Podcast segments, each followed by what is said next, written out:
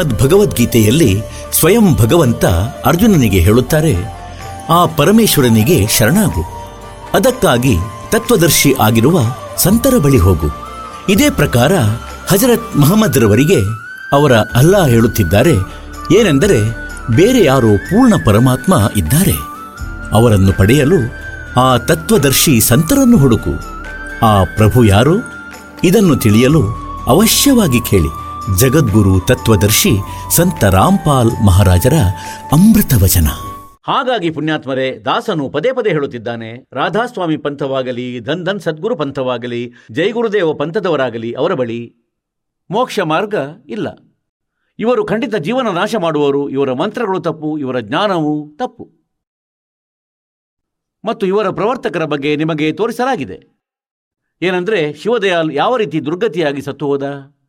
ಶಿವದಯಾಲನು ಮರಣ ಹೊಂದಿದ ಬಳಿಕ ಅವನು ಪ್ರೇತನಾದ ಮತ್ತು ಆ ಬಲೂಚಿಸ್ತಾನಿ ಶ್ಯಾಮಸ್ಥಾನ ಖೇಮಾಮಲ್ರವರು ಇಂಜೆಕ್ಷನ್ ರಿಯಾಕ್ಷನ್ನಿಂದ ಮರಣ ಹೊಂದಿದ್ದರು ಮತ್ತೊಬ್ಬ ಇವರ ಬಾಬೂಜಿ ಸಾಹೇಬ್ ಅವರ ಹಿಸ್ಟ್ರಿ ಓದಿದರೆ ಅವನಂತೂ ಎಷ್ಟು ದಿನ ಅನುಭವಿಸಿ ಸತ್ತ ಈಗ ಏನು ಹೇಳ್ತಾರೆ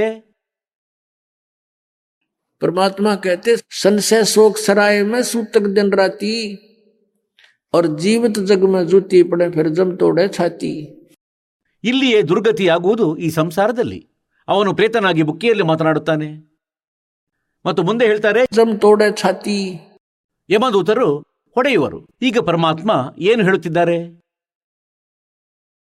कि यो सौदा फिरना ही संतो यो सौदा फिरना ही ये लोहे जैसा ताव जात है काया देश राही और तीन लोक और भवन चतुर्द सब जग सौदे आही ಮತ್ತೆ ಹೇಳ್ತಾರೆ ಏನಂದ್ರೆ कि ये दम टूटे पिंडा फूटे लेखा दरगाह माही उस दरगाह में मार पड़ेगी त्रियम पकड़ेंगे बाही ಅಲ್ಲಿ ಯಾರ ಆಜ್ಞೆಯೂ ನಡೆಯುವುದಿಲ್ಲ ಯಾರೋ ರಾಷ್ಟ್ರಪತಿ ಇದ್ದರೂ ಮೃತ್ಯುವಿನ ಬಳಿಕ ಯಮದೂತರು ಅವನನ್ನು ತಕ್ಷಣ ಗ್ರಿಪ್ ಮಾಡಿಕೊಳ್ಳುತ್ತಾರೆ ಮತ್ತು ಅಲ್ಲಿ ದರ್ಬಾರಿನಲ್ಲಿ ನಿಲ್ಲಿಸಿ ಬಿಡುತ್ತಾರೆ ಒಂದು ಉದಾಹರಣೆ ನೀಡಿದ್ದಾರೆ ಪರಮಾತ್ಮನು ತನ್ನ ವಾಣಿಯಲ್ಲಿ ಏನೆಂದರೆ, ಒಬ್ಬ ಪ್ರಿಯವರ್ತ ಹೆಸರಿನ ರಾಜನಿದ್ದ. ಅವನು ಮೊದಲಂತೂ ತಪಸ್ಸು ಮಾಡಿದ. ತಪಸ್ಸಿನಿಂದ ಅವನಿಗೆ ರಾಜ್ಯ ಪ್ರಾಪ್ತವಾಯಿತು. ರಾಜ್ಯಾಡಳಿತದ ಸಮಯ ಪೂರ್ಣವಾದಂತೆ ಯಮದೂತರು ಅವನನ್ನು ಹಿಡಿದು ಕರೆದೊಯ್ದರು. ಧರ್ಮರಾಜನ ದರ್ಬಾರಿನಲ್ಲಿ ನಿಲ್ಲಿಸಿದರು. ಯಮದೂತರು ಪ್ರಿಯವರ್ತನನ್ನು ಕರೆದೊಯ್ಯಲು ಬಂದಾಗ ಅವನು ಹೇಳಿದನು ಏನಂದ್ರೆ, ನನಗೆ ಸ್ವಲ್ಪ ಶ್ವಾಸ ಇನ್ನೂ ಕೊಡಿ, ಬದುಕಲು. ಅವನದು ಬಹಳ ದೀರ್ಘಾಯಸ್ಸು ಇತ್ತು. ಬಹಳ ದೀರ್ಘಾಯಸ್ಸಿನ ತನಕ ಅವನು ರಾಜ್ಯವಾಳಿದ್ದ ಮತ್ತು ಆದರೂ ಜೀವಿಸುವ ಆಸೆ ಇತ್ತು. ಯಮದೂತರಿಗೆ ಹೇಳಿದ, ನನಗೆ ಇನ್ನೂ ಸ್ವಲ್ಪ ಶ್ವಾಸ ಕೊಡಿರಂತೆ. ಯಮದೂತರು ಹೇಳತೊಡಗಿದರು, ನೀನು ಶ್ವಾಸ ತಗೊಂಡರೆ ಹುಷಾರ್. ನಿನ್ನ ಶ್ವಾಸ ಪೂರ್ಣಗೊಂಡಿವೆ, ನಡೆ. ಧರ್ಮರಾಜನ ದರ್ಬಾರಿನಲ್ಲಿ ಕರೆದೊಯ್ದರು. ಅಲ್ಲಿ ಅವನ ಅಕೌಂಟ್ ಹೇಳಲಾಯಿತು ಏನೆಂದರೆ, ಇಷ್ಟು ವರ್ಷ ನೀನು ತಪಸ್ಸು ಮಾಡಿದ್ದೆ, ಅದರ ಪ್ರತಿಫಲವಾಗಿ ಇಷ್ಟು ವರ್ಷ ನೀನು ರಾಜ್ಯವಾಳಿದೆ ಈಗ ಹೇಳು. ಮುಂದಿನ ಜನ್ಮಕ್ಕಾಗಿ ಏನಾದರೂ, ಈಗ ಅಲ್ಲಂತೂ ಎಲ್ಲವೂ ತಿಳಿಯುತ್ತದೆ. ಅವನ ಜೇಬಲ್ಲಿ ಎಷ್ಟು ಸಾಮಾನಿದೆ ಎಂದು ತಿಳಿಯುತ್ತದೆ. ಹೇಳತೊಡಗಿದ ಇಲ್ಲ. ತಪ್ಪಾಯಿತು. ಹೇಳಿದರು ಇವನ ಮುಖ ಕಪ್ಪು ಮಾಡಿ. ಈಗ ಪ್ರಿಯವರ್ತ ಹೇಳ್ತಾನೆ, ನನ್ನ ಮುಖ ಕಪ್ಪು ಏಕೆ ಮಾಡಲಾಗುತ್ತಿದೆ? ಅವನು ರಾಜನಾಗಿದೆ ಇಡೀ ಪೃಥ್ವಿಯ? ಆಗ ಧರ್ಮರಾಜನು ಹೇಳಿದ ಏನೆಂದರೆ ಭಕ್ತಿ ಮಾಡಲು ಕಳುಹಿಸಲಾಗಿತ್ತು ಭಕ್ತಿ ಮಾಡಿಲ್ಲ ವ್ಯರ್ಥ ಮಾಡಿದೆ. ಮತ್ತು ಆ ಪ್ರಿಯವರ್ತ ಹೇಳುತ್ತಾನೆ ತಪ್ಪಾಯಿತು. ಧರ್ಮರಾಜ ಹೇಳ್ತಾನೆ ನಾನಂತೂ ತಪ್ಪಿಗೆ ಶಿಕ್ಷೆ ನೀಡುತ್ತೇನೆ. ಹೋಗು. ಪಶುವಿನ ಯೋನಿಯಲ್ಲಿ ಹೋಗು ರಾಜ. ಈಗ ಕತ್ತೆಗಳ ರಾಜನಾಗು.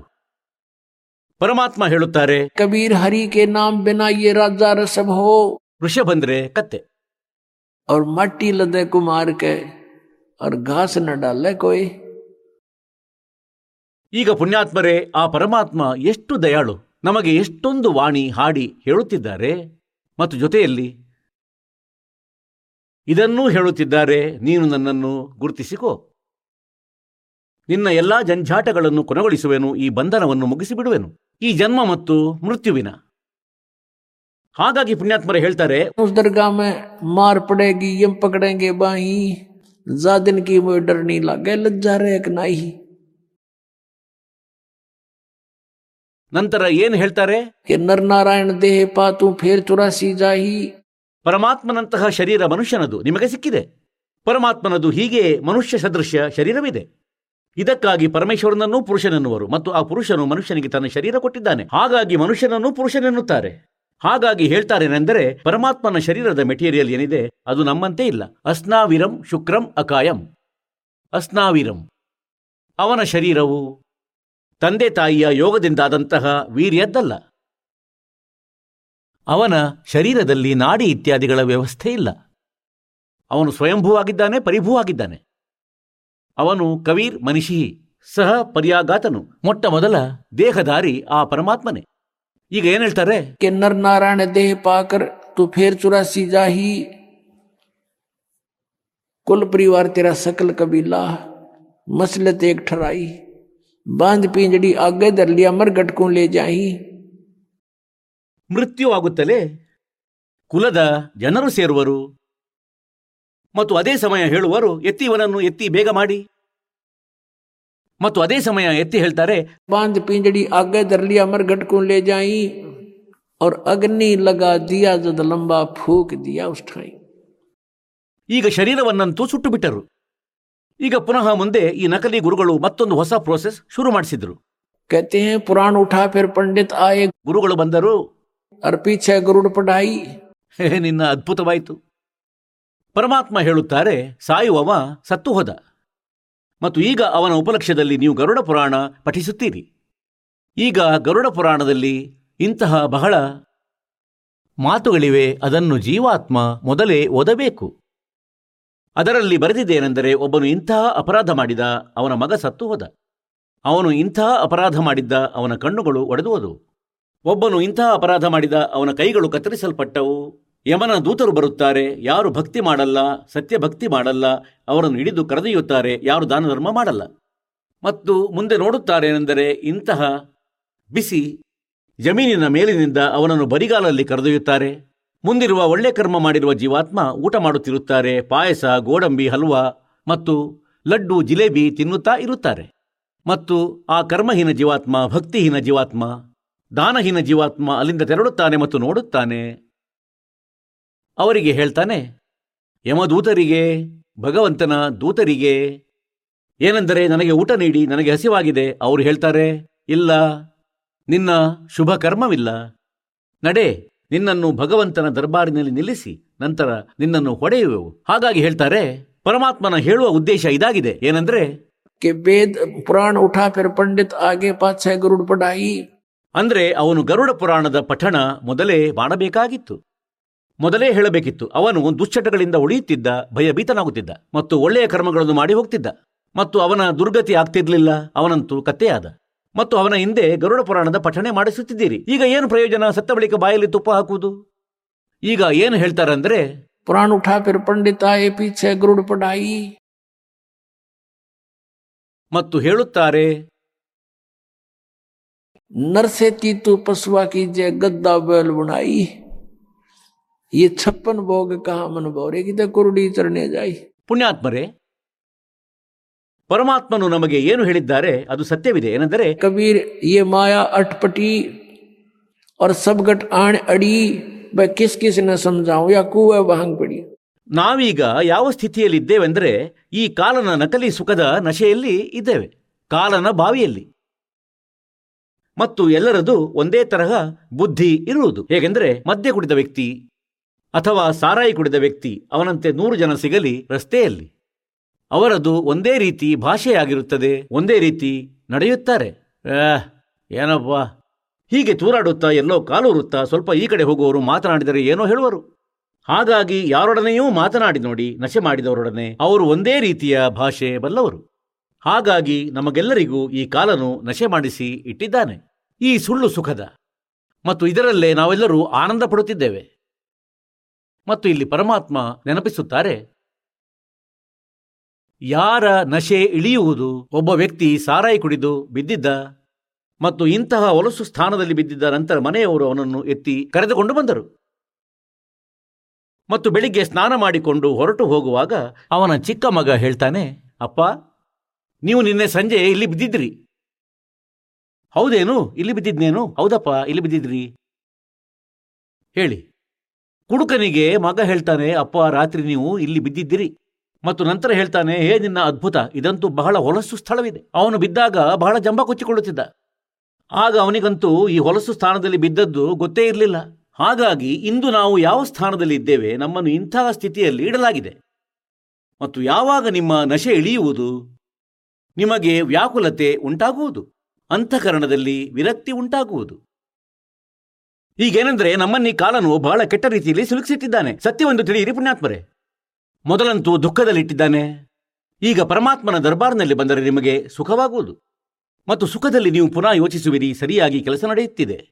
ಅರೆ ಕೆಲವೇ ದಿನಗಳಲ್ಲಿ ಪುನಃ ಮರೆಯಲಾರಂಭಿಸುವಿರಿ ಹಾಗಾಗಿ ಇದಕ್ಕಾಗಿ ಪರಮಾತ್ಮ ಹೇಳ್ತಾರೆ ಸುಖಕ್ಕೆ ಮಾಥೆ ಪತ್ಥರ್ ಪಡೋ ನಾಮ ಜಾವೆ ಬಲಿಹಾರಿ ಉಸ್ ದುಃಖಕ್ಕೆ ಜೋ ಪಲ್ ಪಲ್ ನಾಮ ರಟಾವೆ. ಈಗ ಕಬೀರ್ ಸಾಹೇಬರು ಹೇಳ್ತಾರೆ ನೀವು ಇಂಥ ಧಾರಣೆ ಇಟ್ಕೊಳ್ಬೇಕು. ಏನಂದ್ರೆ ಇಂಥ ಸುಖಕ್ಕೆ ಬೆಂಕಿ ಬೀಳಲಿ ಯಾವುದು ಭಗವಂತನನ್ನೇ ಮರೆಸುತ್ತದೆ. ಹೇ ಭಗವಂತ, ಇಂಥ ಸುಖವನ್ನೇ ಕೊಡಬೇಡ ಯಾವುದರಿಂದ? ನಾವು ನಿನ್ನನ್ನು ಮರೆತು ಹೋಗ್ತೇವೆ. ಇಂಥ ದುಃಖ ಕೂಡ ಕೊಡಿ ಪರಮಾತ್ಮ. ಆ ದುಃಖ ಒಳ್ಳೆಯದೇ, ಯಾವುದರಿಂದ? ನಿಮ್ಮ ನೆನಪು ಬರುತ್ತದೆ. ನಿಮ್ಮ ಮೇಲೆ ಕಷ್ಟ ಬಂತು. ನೀವು ಎಲ್ಲಾ ಕಡೆ ಟ್ರೈ ಮಾಡಿದಿರಿ, ಆದರೆ ಪರಿಹಾರ ಸಿಗಲಿಲ್ಲ. ನೀವು ಇಲ್ಲೂ ಸ್ವಲ್ಪ ಟ್ರೈ ಮಾಡಲು ಬಂದಿರಿ. ಮತ್ತು ಇಲ್ಲಂತೂ ಈ ಕೆಲಸ ಖಂಡಿತ ಆಗುವುದು. ಯಾವಾಗ ನೀವು ಹೃದಯಪೂರ್ವಕವಾಗಿ ಭಕ್ತಿ ಮಾಡುತ್ತೀರೋ ಮತ್ತು ನಾಮದೀಕ್ಷೆ ಪಡೆಯುತ್ತೀರೋ ಮರ್ಯಾದೆಯನ್ನು ಕಾಪಾಡಬೇಕು. ಆಗ ನಿಮಗೆ ಈ ಸುಖವಂತೂ ಖಂಡಿತ ಸಿಗುವುದು. ಆದರೆ ಈ ಸುಖಗಳ ತನಕ ಸೀಮಿತವಾಗಿರಬಾರದು. ಇಲ್ಲಿ ಬರುವವರಿಗೆ ಎಚ್ಚರಿಸಲಾಗುತ್ತದೆ. ಏನಂದ್ರೆ ಬರುವಾಲ ಆಶ್ರಮಕ್ಕೆ ನೀವು ಬರುವ ಮೊದಲು ಕೇವಲ ದುಃಖ ನಿವಾರಣೆಗೊಳಿಸುವ ಉದ್ದೇಶದಿಂದ ಮಾತ್ರ ಬರಬೇಡಿ. ಇಲ್ಲಿ ಉದ್ದೇಶವಿಟ್ಟುಕೊಂಡು ಬನ್ನಿ. ಯಾವುದಂದ್ರೆ ನಾವು ಜನ್ಮ ಮೃತ್ಯುವಿನ ಕಷ್ಟದಿಂದ ಪಾರಾಗಬೇಕು. ಅದರೊಡನೆ ಇದಂತೂ ನಿಮಗೆ ಫ್ರೀ ಆಫ್ ಕಾಸ್ಟ್ ಉಚಿತವಾಗಿ ಕೊಡಲಾಗುತ್ತದೆ. ಉಚಿತವಾಗಿ. ಈ ಸಾಂಸಾರಿಕ ಸುಖಗಳು ಏನಿವೆ? ನಿಮ್ಮ ಕಷ್ಟ ನಿವಾರಣೆಗಳು ಇವೆಲ್ಲ ಉಚಿತವಾಗಿ ಕೊಡಲಾಗುತ್ತವೆ. ಇದು ನಮ್ಮ ಬಿಸ್ನೆಸ್ ಅಲ್ಲ. ಇದು ನಮ್ಮ ಉದ್ದೇಶವೂ ಅಲ್ಲ. ಈಗ ಹೇಗೆಂದರೆ ಮೊದಲಿನ ಕಾಲದಲ್ಲಿ ಊರಲ್ಲಿ ಯಾರಾದರೂ ಈ ತರಕಾರಿ ಮಾರಲು ಬರುತ್ತಿದ್ದರು, ಯಾರೋ ಹಣ್ಣು ಹಂಪಲು ಮಾರಲು ಬರುತ್ತಿದ್ದರು, ನಮ್ಮ ಅಜ್ಜಿ ಹೇಗೆ ಒಪ್ಪಂದ ಮಾಡಿಕೊಳ್ಳುತ್ತಿದ್ದಳೆಂದರೆ ಆ ಸಮಯ ಹೀಗೆ ಒಪ್ಪಂದ ಮಾಡಿಕೊಳ್ಳುತ್ತಿದ್ದರು ಹೇಗೆಂದರೆ ಗೋಧಿಯ ಬಟ್ಟಲು ತುಂಬಿಕೊಳ್ಳುವಳು ಮತ್ತು ಅವನ ತಕ್ಕಡಿಯಲ್ಲಿ ಹಾಕಿದಳು. ಮತ್ತು ಅವನು ಅದನ್ನು ಧಾನ್ಯದ ಎರಡು ಬಾರಿ ಅಥವಾ ಮೂರು ಬಾರಿ ಹೀಗೆ ನಂತರ ಎರಡು ಬಾರಿ ತರಕಾರಿ ತೂಕ ಮಾಡುವನು ಗೋಧಿಯ ಬದಲು, ಗೋಧಿಯ ಬದಲಿಗೆ. ಆ ತಾಯಿ ಏನು ಕೊಂಡುಕೊಳ್ಳುವಳಿದ್ದಳೋ ಅದನ್ನು ಕೊಂಡುಕೊಂಡಳು. ಆ ಒಪ್ಪಂದ ಏನು ಮಾಡುವುದಿತ್ತು ಅದಂತೂ ಮಾಡಿಕೊಂಡಳು. ಆ ಗೋಧಿಯ ಒಂದು ಬಟ್ಟಲು ಅಂದರೆ ಒಂದು ಕಿಲೋ ಬದಲಿಗೆ ಎರಡು ಕಿಲೋ. ಎರಡು ಬಾರಿ ತೂಕ ಮಾಡಿದ ಆ ತರಕಾರಿಯ. ಅದರ ರೇಟ್ ತೆಗೆದುಕೊಂಡನು ಮತ್ತು ಹೇಳುತ್ತಿದ್ಲು, ಸಹೋದರ, ಸ್ವಲ್ಪ ಉಚಿತವಾಗಿ ಕೊಡು. ಉಚಿತ ಅಂದರೆ ಫ್ರೀ ಆಫ್ ಕಾಸ್ಟ್ ಅವನು ಒಂದೆರಡು ಆಲೂಗಡ್ಡೆ ಹಾಕುತ್ತಿದ್ದ, ಮತ್ತೆ ಹೇಳುತ್ತಿದ್ದಳು, ಇಲ್ಲ, ಇನ್ನೂ ಸ್ವಲ್ಪ ಕೊಡು. ಆಗ ಅವನು ಇನ್ನೊಂದೆರಡು ನೀಡುತ್ತಿದ್ದ. ಇದನ್ನು ಉಚಿತ ಎನ್ನುತ್ತಿದ್ದರು. ಉಚಿತ. ಹಾಗಾಗಿ ಇಲ್ಲಿ ಹೇಳುವ ಅರ್ಥವೇನೆಂದರೆ, ಅಸಲಿ ಒಪ್ಪಂದವೇನಿದೆ? ಅದಂತೂ ನಿಮ್ಮ ಜನ್ಮ ಮತ್ತು ಮೃತ್ಯುವಿನ ದುಃಖ ಇಲ್ಲಿ ನಾಶವಾಗುವುದು. ಮತ್ತು ಸಾಂಸಾರಿಕ ಸಣ್ಣ ಪುಟ್ಟ ತಮ್ಮ ಕಷ್ಟಗಳೇನಿವೆ ನಷ್ಟ, ಹಾನಿಯ ದುಃಖಗಳು, ಇವಂತೂ ಇಲ್ಲಿ ಉಚಿತವಾಗಿ ಕೊಡಲಾಗುವುದು. ನಿಮಗೆ ಉಚಿತವಾಗಿ, ಫ್ರೀಯಾಗಿ. ಆದರೆ ಇದು ನಮ್ಮ ಒಪ್ಪಂದವಲ್ಲ. ಇದನ್ನಂತೂ ನೀವು ಡಿಮಾಂಡ್ ಮಾಡುತ್ತೀರಿ. ಇದಕ್ಕಾಗಿ ಎರಡು ಆಲೂಗಡ್ಡೆ ಎತ್ತಿಕೊಡಲಾಗಿದೆ. ತಿನ್ನಿ. ಈ ಕಷ್ಟಗಳು ಏನು ನಿಮಗೆ ಬಂದಿವೆ? ಯಾವುದೋ ಪ್ರೇತಬಾಧೆ ಅಥವಾ ಯಾರಾದರೂ ಶಾಪ ಹಾಕಿರುವರೋ, ಯಾರೋ ತಂತ್ರಮಂತ್ರ ಮಾಡಿರಬಹುದು ಅಥವಾ ಯಾವುದೋ ಪಾಪಕರ್ಮ?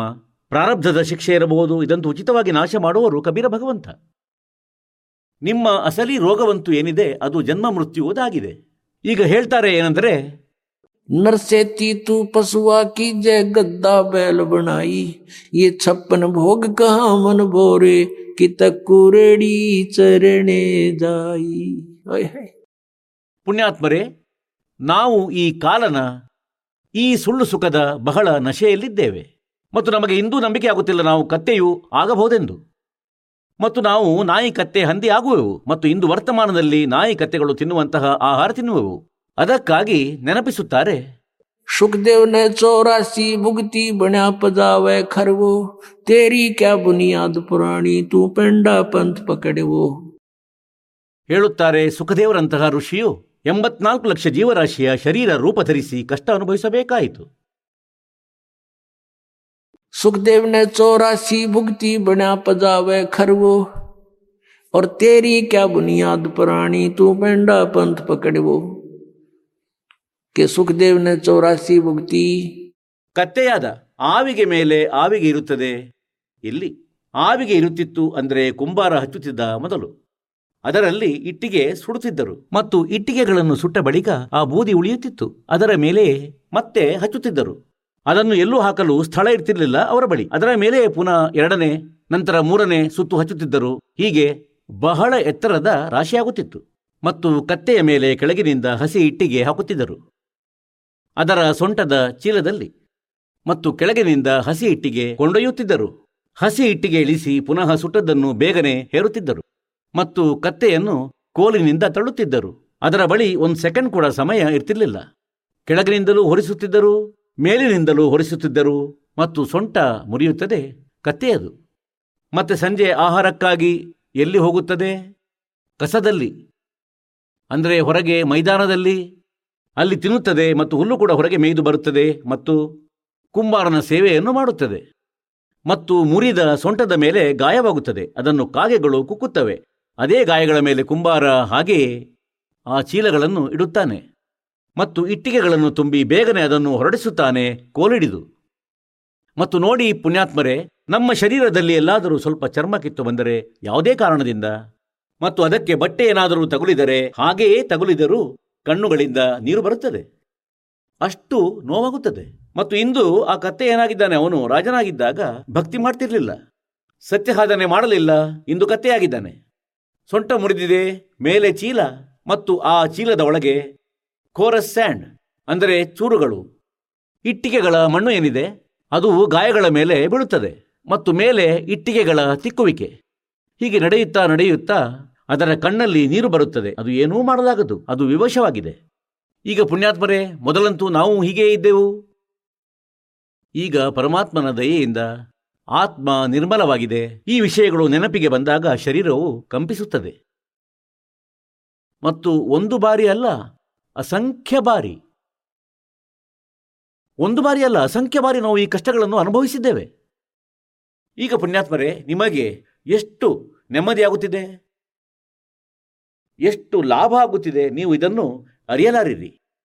ಮತ್ತು ನಾವು ಎಷ್ಟು ಕಷ್ಟ ಅನುಭವಿಸಿದ್ದೇವೆ? ಅಸಂಖ್ಯ ಬಾರಿ. ಇದಂತೂ ಒಂದು ಬಾರಿಯ ಕತ್ತೆಯ ಒಂದು ದಿನದ ಮಾತು. ಈ ಕಷ್ಟ ಒಂದು ದಿನದಲ್ಲಿ ಹೀಗಾಗುತ್ತದೆ. ಮತ್ತು ಒಂದು ಕತ್ತೆಯ ಜೀವನ ಎಷ್ಟು? ಈಗ ಇದಕ್ಕಾಗಿ ಹೇಳ್ತಾರೆ ಸತ್ಗುರುಕೆ ಉಪದೇಶಕ ಉಪದೇಶ ಕಾ.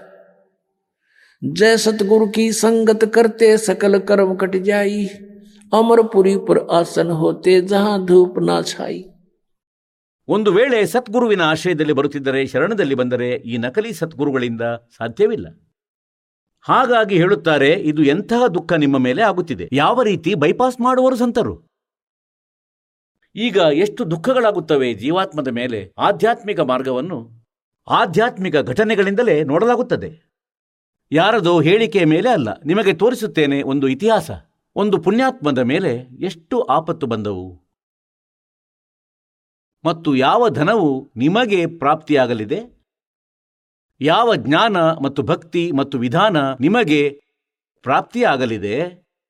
ಅದರಿಂದ ನಿಮಗೆ ಎಷ್ಟು ಬೆನಿಫಿಟ್ ಆಗುವುದು ಎಷ್ಟು ನೆಮ್ಮದಿ ಸಿಗುವುದು ಈಗ ಪರಮಾತ್ಮ ಹೇಳ್ತಾರೆ धर्मदास तो ये लाख दुहाई और ये सार शब्द की दबार न जाई ಇಂದಿನ ತನಕ ಪರಮಾತ್ಮನು ಈ ತತ್ವಜ್ಞಾನವನ್ನು ಮತ್ತು ಈ ತತ್ವನಾಮವನ್ನು ಸಾರನಾಮವನ್ನು ಈ ಅಸಲಿ ಮಂತ್ರವನ್ನು ಮುಚ್ಚಿಟ್ಟಿದ್ದರು ಏಕೆಂದರೆ ಸತ್ಯಯುಗ ತ್ರೇತ ದ್ವಾಪರದಲ್ಲಿ ಈ ಜೀವಾತ್ಮ ದುಃಖಿಯಾಗುವುದಿಲ್ಲ ಮತ್ತು ಇವನ ಹಿಂದಿನ ಬಹಳಷ್ಟು ಪುಣ್ಯ ಕರ್ಮಗಳು ಜೊತೆಯಲ್ಲಿರುತ್ತವೆ. ಆ ಕಾರಣದಿಂದ ಯಾರು ಏನೂ ಸಾಧನೆ, ಭಕ್ತಿ ಮಾಡುತ್ತಿದ್ದರೂ ಅದರಲ್ಲೂ ಅವರು ಸುಖಿಯಾಗಿರುತ್ತಾರೆ. ಅವನು ಯೋಚಿಸುತ್ತಾನೆ, ನನಗೆ ಈ ಸಾಧನೆಯಿಂದ ಈ ಸುಖ ಪ್ರಾಪ್ತಿಯಾಗಿದೆ. ಈ ಕಾರಣದಿಂದ ಸತ್ಯಯುಗ ತ್ರೇತಾ ದ್ವಾಪರದಲ್ಲಿ ಪರಮಾತ್ಮನು ಕಾಲನಿಗೆ ರಿಯಾಯಿತಿ ನೀಡಿದ್ದರು. ಇವನು ಪರಮಾತ್ಮನಲ್ಲಿ ಪ್ರಾರ್ಥನೆ ಮಾಡಿ ಬೇಡಿದಾಗ ಪರಮಾತ್ಮ ಹೇಳಿದರು, ಸರಿ, ಆಯಿತು. ಮೂರು ಯುಗಗಳಲ್ಲಿ ನಾನು ಜೀವಾತ್ಮಗಳನ್ನು ಕರೆದೊಯ್ಯಲ್ಲ. ಮತ್ತು ನಾಲ್ಕನೇ ಯುಗ ಕಲಿಯುಗದಲ್ಲಿ ನಾನು ಕರೆದೊಯ್ಯುವನು. ಹಾಗೆಯೇ ಕಲಿಯುಗಕ್ಕಿಂತ ಮೊದಲು ಯಾವುದೇ ಇತಿಹಾಸ ತೋರಿಸಿ ಯಾರಾದರೂ ಮುಸಲ್ಮಾನರು ಬೇರೆಯಾಗಿರುವುದು, ಯಾರೋ ಇಸಾಯಿ ಬೇರೆಯಾಗಿರುವುದು, ಅಥವಾ ಯಾರೋ ಜೈನರು ಬೇರೆಯಾಗಿರುವುದು. ನಾವು ವೇದಗಳ ಅನುಸಾರ ಸಾಧನೆ ಮಾಡುತ್ತಿದ್ದೆವು, ನಮ್ಮದು ಒಂದೇ ಇತಿಹಾಸವಿತ್ತು. ಜಾತಿ ಕೇವಲ ಕರ್ಮಾಧಾರಿತ ಇದ್ದವು. ಈಗ ಕಲಿಯುಗದಲ್ಲಿ ನೋಡಿ, ನಮ್ಮೊಳಗೆ ಇವನು ಎಷ್ಟೊಂದು ಒಡಕು ತಂದಿದ್ದಾನೆ? ಯಾರಿಗೋ ಹಿಂದೂ ಮಾಡಿದ ಯಾರಿಗೋ ಮುಸಲ್ಮಾನ, ಯಾರಿಗೋ ಇಸಾಯಿ ಮಾಡಿದ ಯಾರಿಗೋ ಸಿಖ್ ಮಾಡಿದ ಇನ್ಯಾರನ್ನೋ ಏನೇನೋ ಮಾಡಿದ, ನಮ್ಮನ್ನು ಬೇರೆ ಬೇರೆ ಮಾಡಿದನು. ಇವನಿಗೆ ಭಯವಿತ್ತು ಏನೆಂದರೆ ಕಲಿಯುಗದಲ್ಲಿ ಪರಮಾತ್ಮನೊಂದಿಗೆ ಒಪ್ಪಂದವಾಗಿತ್ತು. ಅವರು ಬರುವರು ಅಥವಾ ತನ್ನ ಯಾರಾದರೂ ದಾಸನಿಗೆ ತನ್ನ ಶಕ್ತಿಯನ್ನು ಕೊಟ್ಟು ಕಳುಹಿಸುವರು ಆ ಸಮಯ ತನಕ ಹೀಗೆ ಮಾಡುವೆ, ಈ ಜೀವಾತ್ಮಗಳಿಗೆ ಇವರು ಬೇರೆ ಬೇರೆ ಆಗಲಿ, ಒಬ್ಬರು ಇನ್ನೊಬ್ಬರ ಶತ್ರುವಾಗಲಿ, ಯಾರಾದರೂ ಒಬ್ಬರು ಇನ್ನೊಬ್ಬರ ಸಾಧನೆಯನ್ನು ತಪ್ಪು ಹೇಳಲಿ. ಹಾಗೆ ಸಾಯಲು ಸಿದ್ಧರಾಗಿರಲಿ. ಇಂತಹ ಸಮಯದಲ್ಲಿ ಪರಮಾತ್ಮ ಇದನ್ನು ಶುರು ಮಾಡಿದರು. ಆದರೆ ಇದು ನಮ್ಮ ಬುದ್ಧಿಹೀನತೆ ಆಗಿದೆ ನಾನು ನಿಮ್ಮ ಮಾರ್ಗವನ್ನು ತಪ್ಪೆಂದು ಹೇಳುತ್ತಿದ್ದೇನೆಂದು ತಿಳಿಯಿರಿ. ಮತ್ತು ನಿಮ್ಮ ಮಾರ್ಗದ ಬಗ್ಗೆ ಕಾನ್ಫಿಡೆನ್ಸ್ ಇದ್ದರೆ ಸರಿ. ನನ್ನ ಮಾತೆ ಕೇಳಬೇಡಿ. ಇದರಲ್ಲಿ ಜಗಳದ ಮಾತೆಲ್ಲಿ ಬಂತು? ಹಾಗಾಗಿ ಇದನ್ನು ಕಾಲನೇ ಮಾಡಿಸುತ್ತಾನೆ. ಆದರೆ ಈಗ ಪರಮಾತ್ಮನ ಕೃಪೆಯಾಗಿರುವುದು ತನ್ನ ಮಕ್ಕಳ ಮೇಲೆ. ಸಮಾಜ ಶಿಕ್ಷಿತಗೊಂಡಿದೆ. ಎಲ್ಲ ಇತಿಹಾಸ ನಮ್ಮ ಬಳಿ ಇದೆ. ನಮ್ಮ ಸದ್ಗ್ರಂಥಗಳು ಪ್ರತ್ಯೇಕ ಧರ್ಮದ, ಪ್ರತ್ಯೇಕ ಧರ್ಮದವರ ಬಳಿ ಇದೆ. ಮತ್ತು ದಾಸನು ಅದರಿಂದ ಹೇಳುವನು ಹೀಗೆ ಬರೆದಿದೆ, ತೆರೆದು ನೋಡಿ. ಆಗ ವಿಷಯ ತಿಳಿಯುವುದು ಹಾಗಾಗಿ ಇಲ್ಲಿಯವರೆಗೂ ನಾವು ಸದ್ಗುರು ಸಿಗದಿರುವುದರಿಂದ ಎಷ್ಟು ಕಷ್ಟ ಅನುಭವಿಸಿದೆವು सतगुरु के उपदेश का लाया एक विचारे जय सतगुरु मिलते नहीं फिर जाते नरक दुआरे नरक द्वार में दूते सब करते खेचा ताने उनसे कभू ना छूटता फिर फिरता चारों खानी ओहे चार खानी में भरमता कबू न लगता पारे सो फेरा सब मिट गया मेरे सतगुरु के उपकारे सात समंदर की मसी करूं और लेखनी करूं बन राय धरती का कागज करूं गुरु गुण लिखे न जाए ಈಗ ನಿಮಗೆ ತೋರಿಸ್ತೇನೆ ಒಂದು ಇತಿಹಾಸ ಏನೆಂದರೆ ಸದ್ಗುರು ಸಿಗದೆ ಸಾಧನೆ ಕೂಡ ಮಾಡುತ್ತಿದ್ದರೆ ಅವರದು ದುರ್ಗತಿಯಾಗುವುದು ಆವೋ ಜೈನ್ ಧರ್ಮಕೋ ಜಾನೆ ಒಂದು ಪುಸ್ತಕವಿದೆ ನೋಡಿ ಇದರ ಲೇಖಕರು ಪ್ರವೀಣ್ ಚಂದ್ರ ಜೈನ್, ಎಂ ಎ ಶಾಸ್ತ್ರಿ. ಇದು ನೋಡಿರಂತೆ?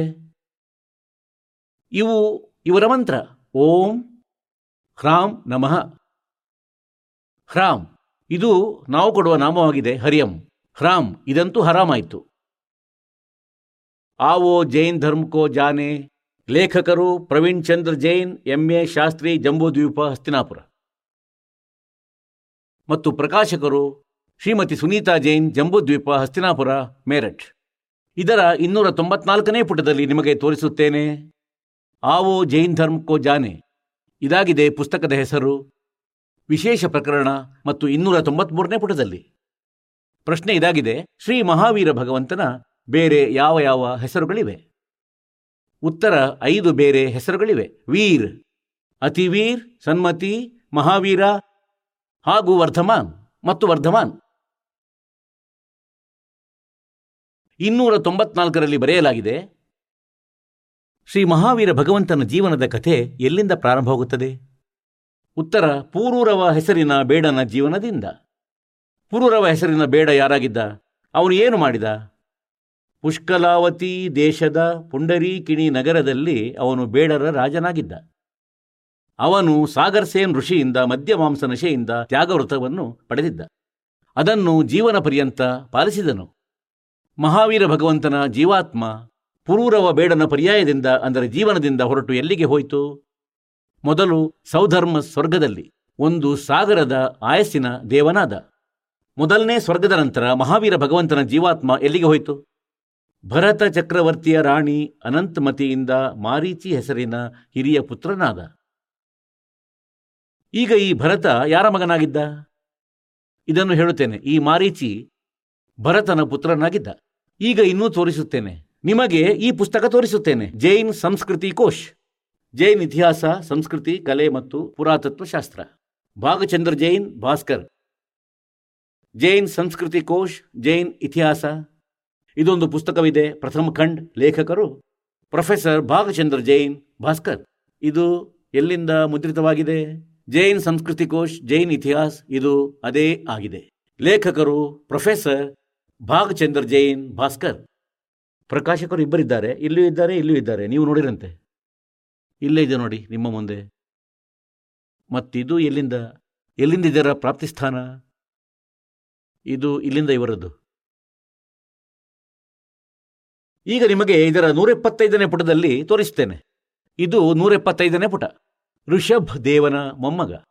ಋಷಭ್ ದೇವನನ್ನು ಜೈನ ಧರ್ಮದ ಪ್ರವರ್ತಕನೆಂದು ನಂಬುತ್ತಾರೆ ಪ್ರಥಮ ತೀರ್ಥಂಕರ ಈ ಋಷಭದೇವ. ಇವರ ಮೊಮ್ಮಗ ಮಾರೀಚಿ, ಈಗ ಇವನ ಕಥೆ ಹೇಳುವೆನು. ಮತ್ತು ಭರತನ ಪುತ್ರ, ಇವನಿಗೆ ಪುರಾಣದಲ್ಲಿ ವೈದಿಕ್ ಧರ್ಮದ ಪ್ರವರ್ತಕನೆಂದು ಹೇಳಲಾಗಿದೆ. ಈ ಮಾರೀಚಿ ವೈದಿಕ್ ಧರ್ಮದ ಪ್ರವರ್ತಕ. ಯಾವುದನ್ನು ಇವರು ವೈದಿಕ್ ಧರ್ಮ, ವೈದಿಕ್ ಧರ್ಮವೆಂದು ಹೇಳುತ್ತಿದ್ದಾರೆ. ಅದರ ಪ್ರವರ್ತಕನು ಈ ಮಾರೀಚಿ. ಮತ್ತು ಇವನ ಜೊತೆ ಏನಾಯಿತು? ಇದನ್ನು ತೋರಿಸ್ತೇನೆ. ಇದೇ ಮಾರೀಚಿ ಜೈನ ಪರಂಪರೆಯಲ್ಲಿ ಮುಂದುವರಿದು ಮಹಾವೀರ ವರ್ಧಮಾನನಾದನು ಈಗ ಮುಂದೆ ನೋಡಿ. ಈಗ ನೂರೆಪ್ಪತ್ತಾರನೇ ಪುಟದಲ್ಲಿ. ಈಗ ಕೆಳಗೆ ನೋಡಿ. ಜೈನ ಧರ್ಮದ ವಿಕಾಸ ಇತಿಹಾಸ. ಇಲ್ಲಿದೆ. ತೀರ್ಥಂಕರ ಋಷಭದೇವನ ಜೀವನ ಘಟನೆಗಳು. ತೀರ್ಥಂಕರ ಋಷಭದೇವನು ಅಂತಿಮ ಕುಲಕರ್ ನಾಭಿರಾಜನ ಪುತ್ರನಾಗಿದ್ದನು. ಅವರ ತಾಯಿ ಮರುದೇವಿ ಆಗಿದ್ದಳು. ನಾಭಿರಾಜನು ಇಕ್ಷ್ವಾಕು ವಂಶೀಯ ಅಯೋಧ್ಯೆಯ ಒಬ್ಬ ಲೋಕಪ್ರಿಯ ರಾಜನಾಗಿದ್ದನು. ಯುವಕನಾದಂತೆ ನಾಭಿರಾಜನು ಋಷಭದೇವನ ವಿವಾಹವನ್ನು ಸುನಂದ ಮತ್ತು ಸುಮಂಗಲ ಜೊತೆ ಮಾಡಿದನು. ಸುನಂದಾಳು ತೇಜಸ್ವಿ, ಪುತ್ರ ಬಾಹುಬಲಿ ಮತ್ತು ಪುತ್ರಿ ಸುಂದರಿಗೆ ಜನ್ಮವಿತ್ತಳು. ಮತ್ತು ಸುಮಂಗಲ ಭರತನ ಜೊತೆ ಒಬ್ಬ ಭರತ ಮತ್ತು ತೊಂಬತ್ತೊಂಬತ್ತು ಪುತ್ರರು ಮತ್ತು ಒಬ್ಬಳು ಪುತ್ರಿ ಬ್ರಾಹ್ಮಣಿ. ಪುತ್ರಿಗೆ ಜನ್ಮವಿತ್ತಳು. ಸಮಯ ಬಂದಾಗ ಋಷಭದೇವನು ಭರತನನ್ನು ಅಯೋಧ್ಯೆಯ ಬಾಹುಬಲಿಗೆ ತಕ್ಷಶಿಲೆಯ ಮತ್ತು ಶೇಷ ಯುವರಾಜರಿಗೆ ಅವರ ಯೋಗ್ಯತೆ ಅನುಸಾರ ರಾಜ್ಯವನ್ನು ಒಪ್ಪಿಸಿ ಸಂಸಾರವನ್ನು ತ್ಯಜಿಸಿದನು. ಮತ್ತು ದೀಕ್ಷೆಯನ್ನು ಪಡೆದು ಸಾಧನೆಯಲ್ಲಿ ಲೀನಾದನು. ಸಾಧನಾ ಕಾಲದಲ್ಲಿ ಪಾಣಿಪಾತ್ರಿ ಋಷಭದೇವನು ಒಂದು ವರ್ಷ ತನಕ ಆಹಾರ ಸೇವಿಸಲಿಲ್ಲ.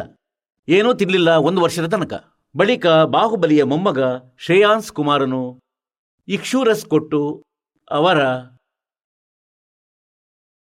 ನಿರಾಹಾರ ವೃತವನ್ನು ಮುರಿದನು. ನಿರಂತರ ಸಾವಿರ ವರ್ಷಗಳ ತನಕ ತಪಸ್ಸು ಮಾಡುವಂತಹ ಮುನಿ ಋಷಭದೇವನು ಅಂತ್ಯದಲ್ಲಿ ಕೇವಲ ಜ್ಞಾನ ಪ್ರಾಪ್ತಿಸಿಕೊಂಡ. ಮತ್ತು ಧರ್ಮದೇಶನ ಪ್ರಾರಂಭಿಸಿದನು. ಧರ್ಮದೇಶನ ಅಂದರೆ ಸ್ವತಃ ಗುರುವಾಗಿ ದೀಕ್ಷೆ ನೀಡಲು ಪ್ರಾರಂಭಿಸಿದನು. ಪ್ರಥಮ ದೀಕ್ಷೆ ಭರತನ ಪುತ್ರ ಮಾರೀಚಿಗೆ ನೀಡಿದನು.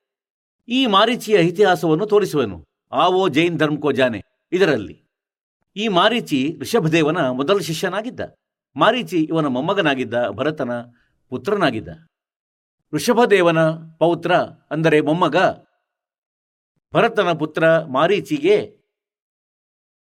ಮೊದಲನೇ ಧರ್ಮದೇಶನ ಪ್ರಥಮ ದೀಕ್ಷೆ ಭರತನ ಪುತ್ರ ಮಾರೀಚಿಗೆ ನೀಡಿದನು ಅಂದರೆ ಅವನು ಮೊದಲ ಶಿಷ್ಯ ಮಾಡಿಕೊಂಡನು. ಮತ್ತು ಬಳಿಕ ಮಾರೀಚಿ ಇಪ್ಪತ್ನಾಲ್ಕನೇ ತೀರ್ಥಂಕರ ಮಹಾವೀರನಾದನು.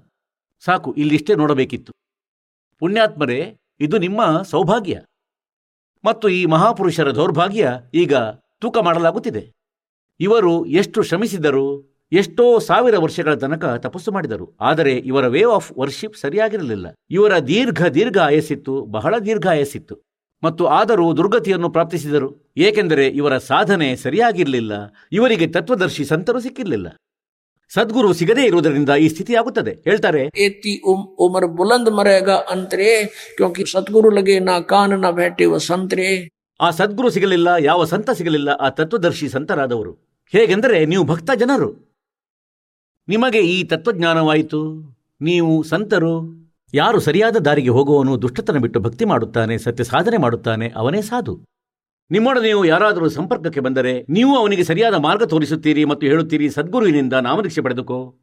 ಹಾಗಾಗಿ ಹೇಳ್ತಾರೆ ಸದ್ಗುರು ನಾ ಕಾನ್ ನಾ ಭೇಟೆ ಸಂತ್ರೆ. ಯಾರೂ ಹೀಗೆಂದು ಹೇಳುವ ಅವಶ್ಯಕ್ಕಿಲ್ಲ ಏನೆಂದರೆ ಈ ಸಾಧನೆ ತಪ್ಪಿದೆ. ನೀನು ಸರಿಯಾದ ಸಾಧನೆ ಮಾಡ ಬಯಸುವುದಾದರೆ ನಡೆ ಗುರುಗಳ ಸದ್ಗುರುಗಳ ಬಳಿ ನಡೆ.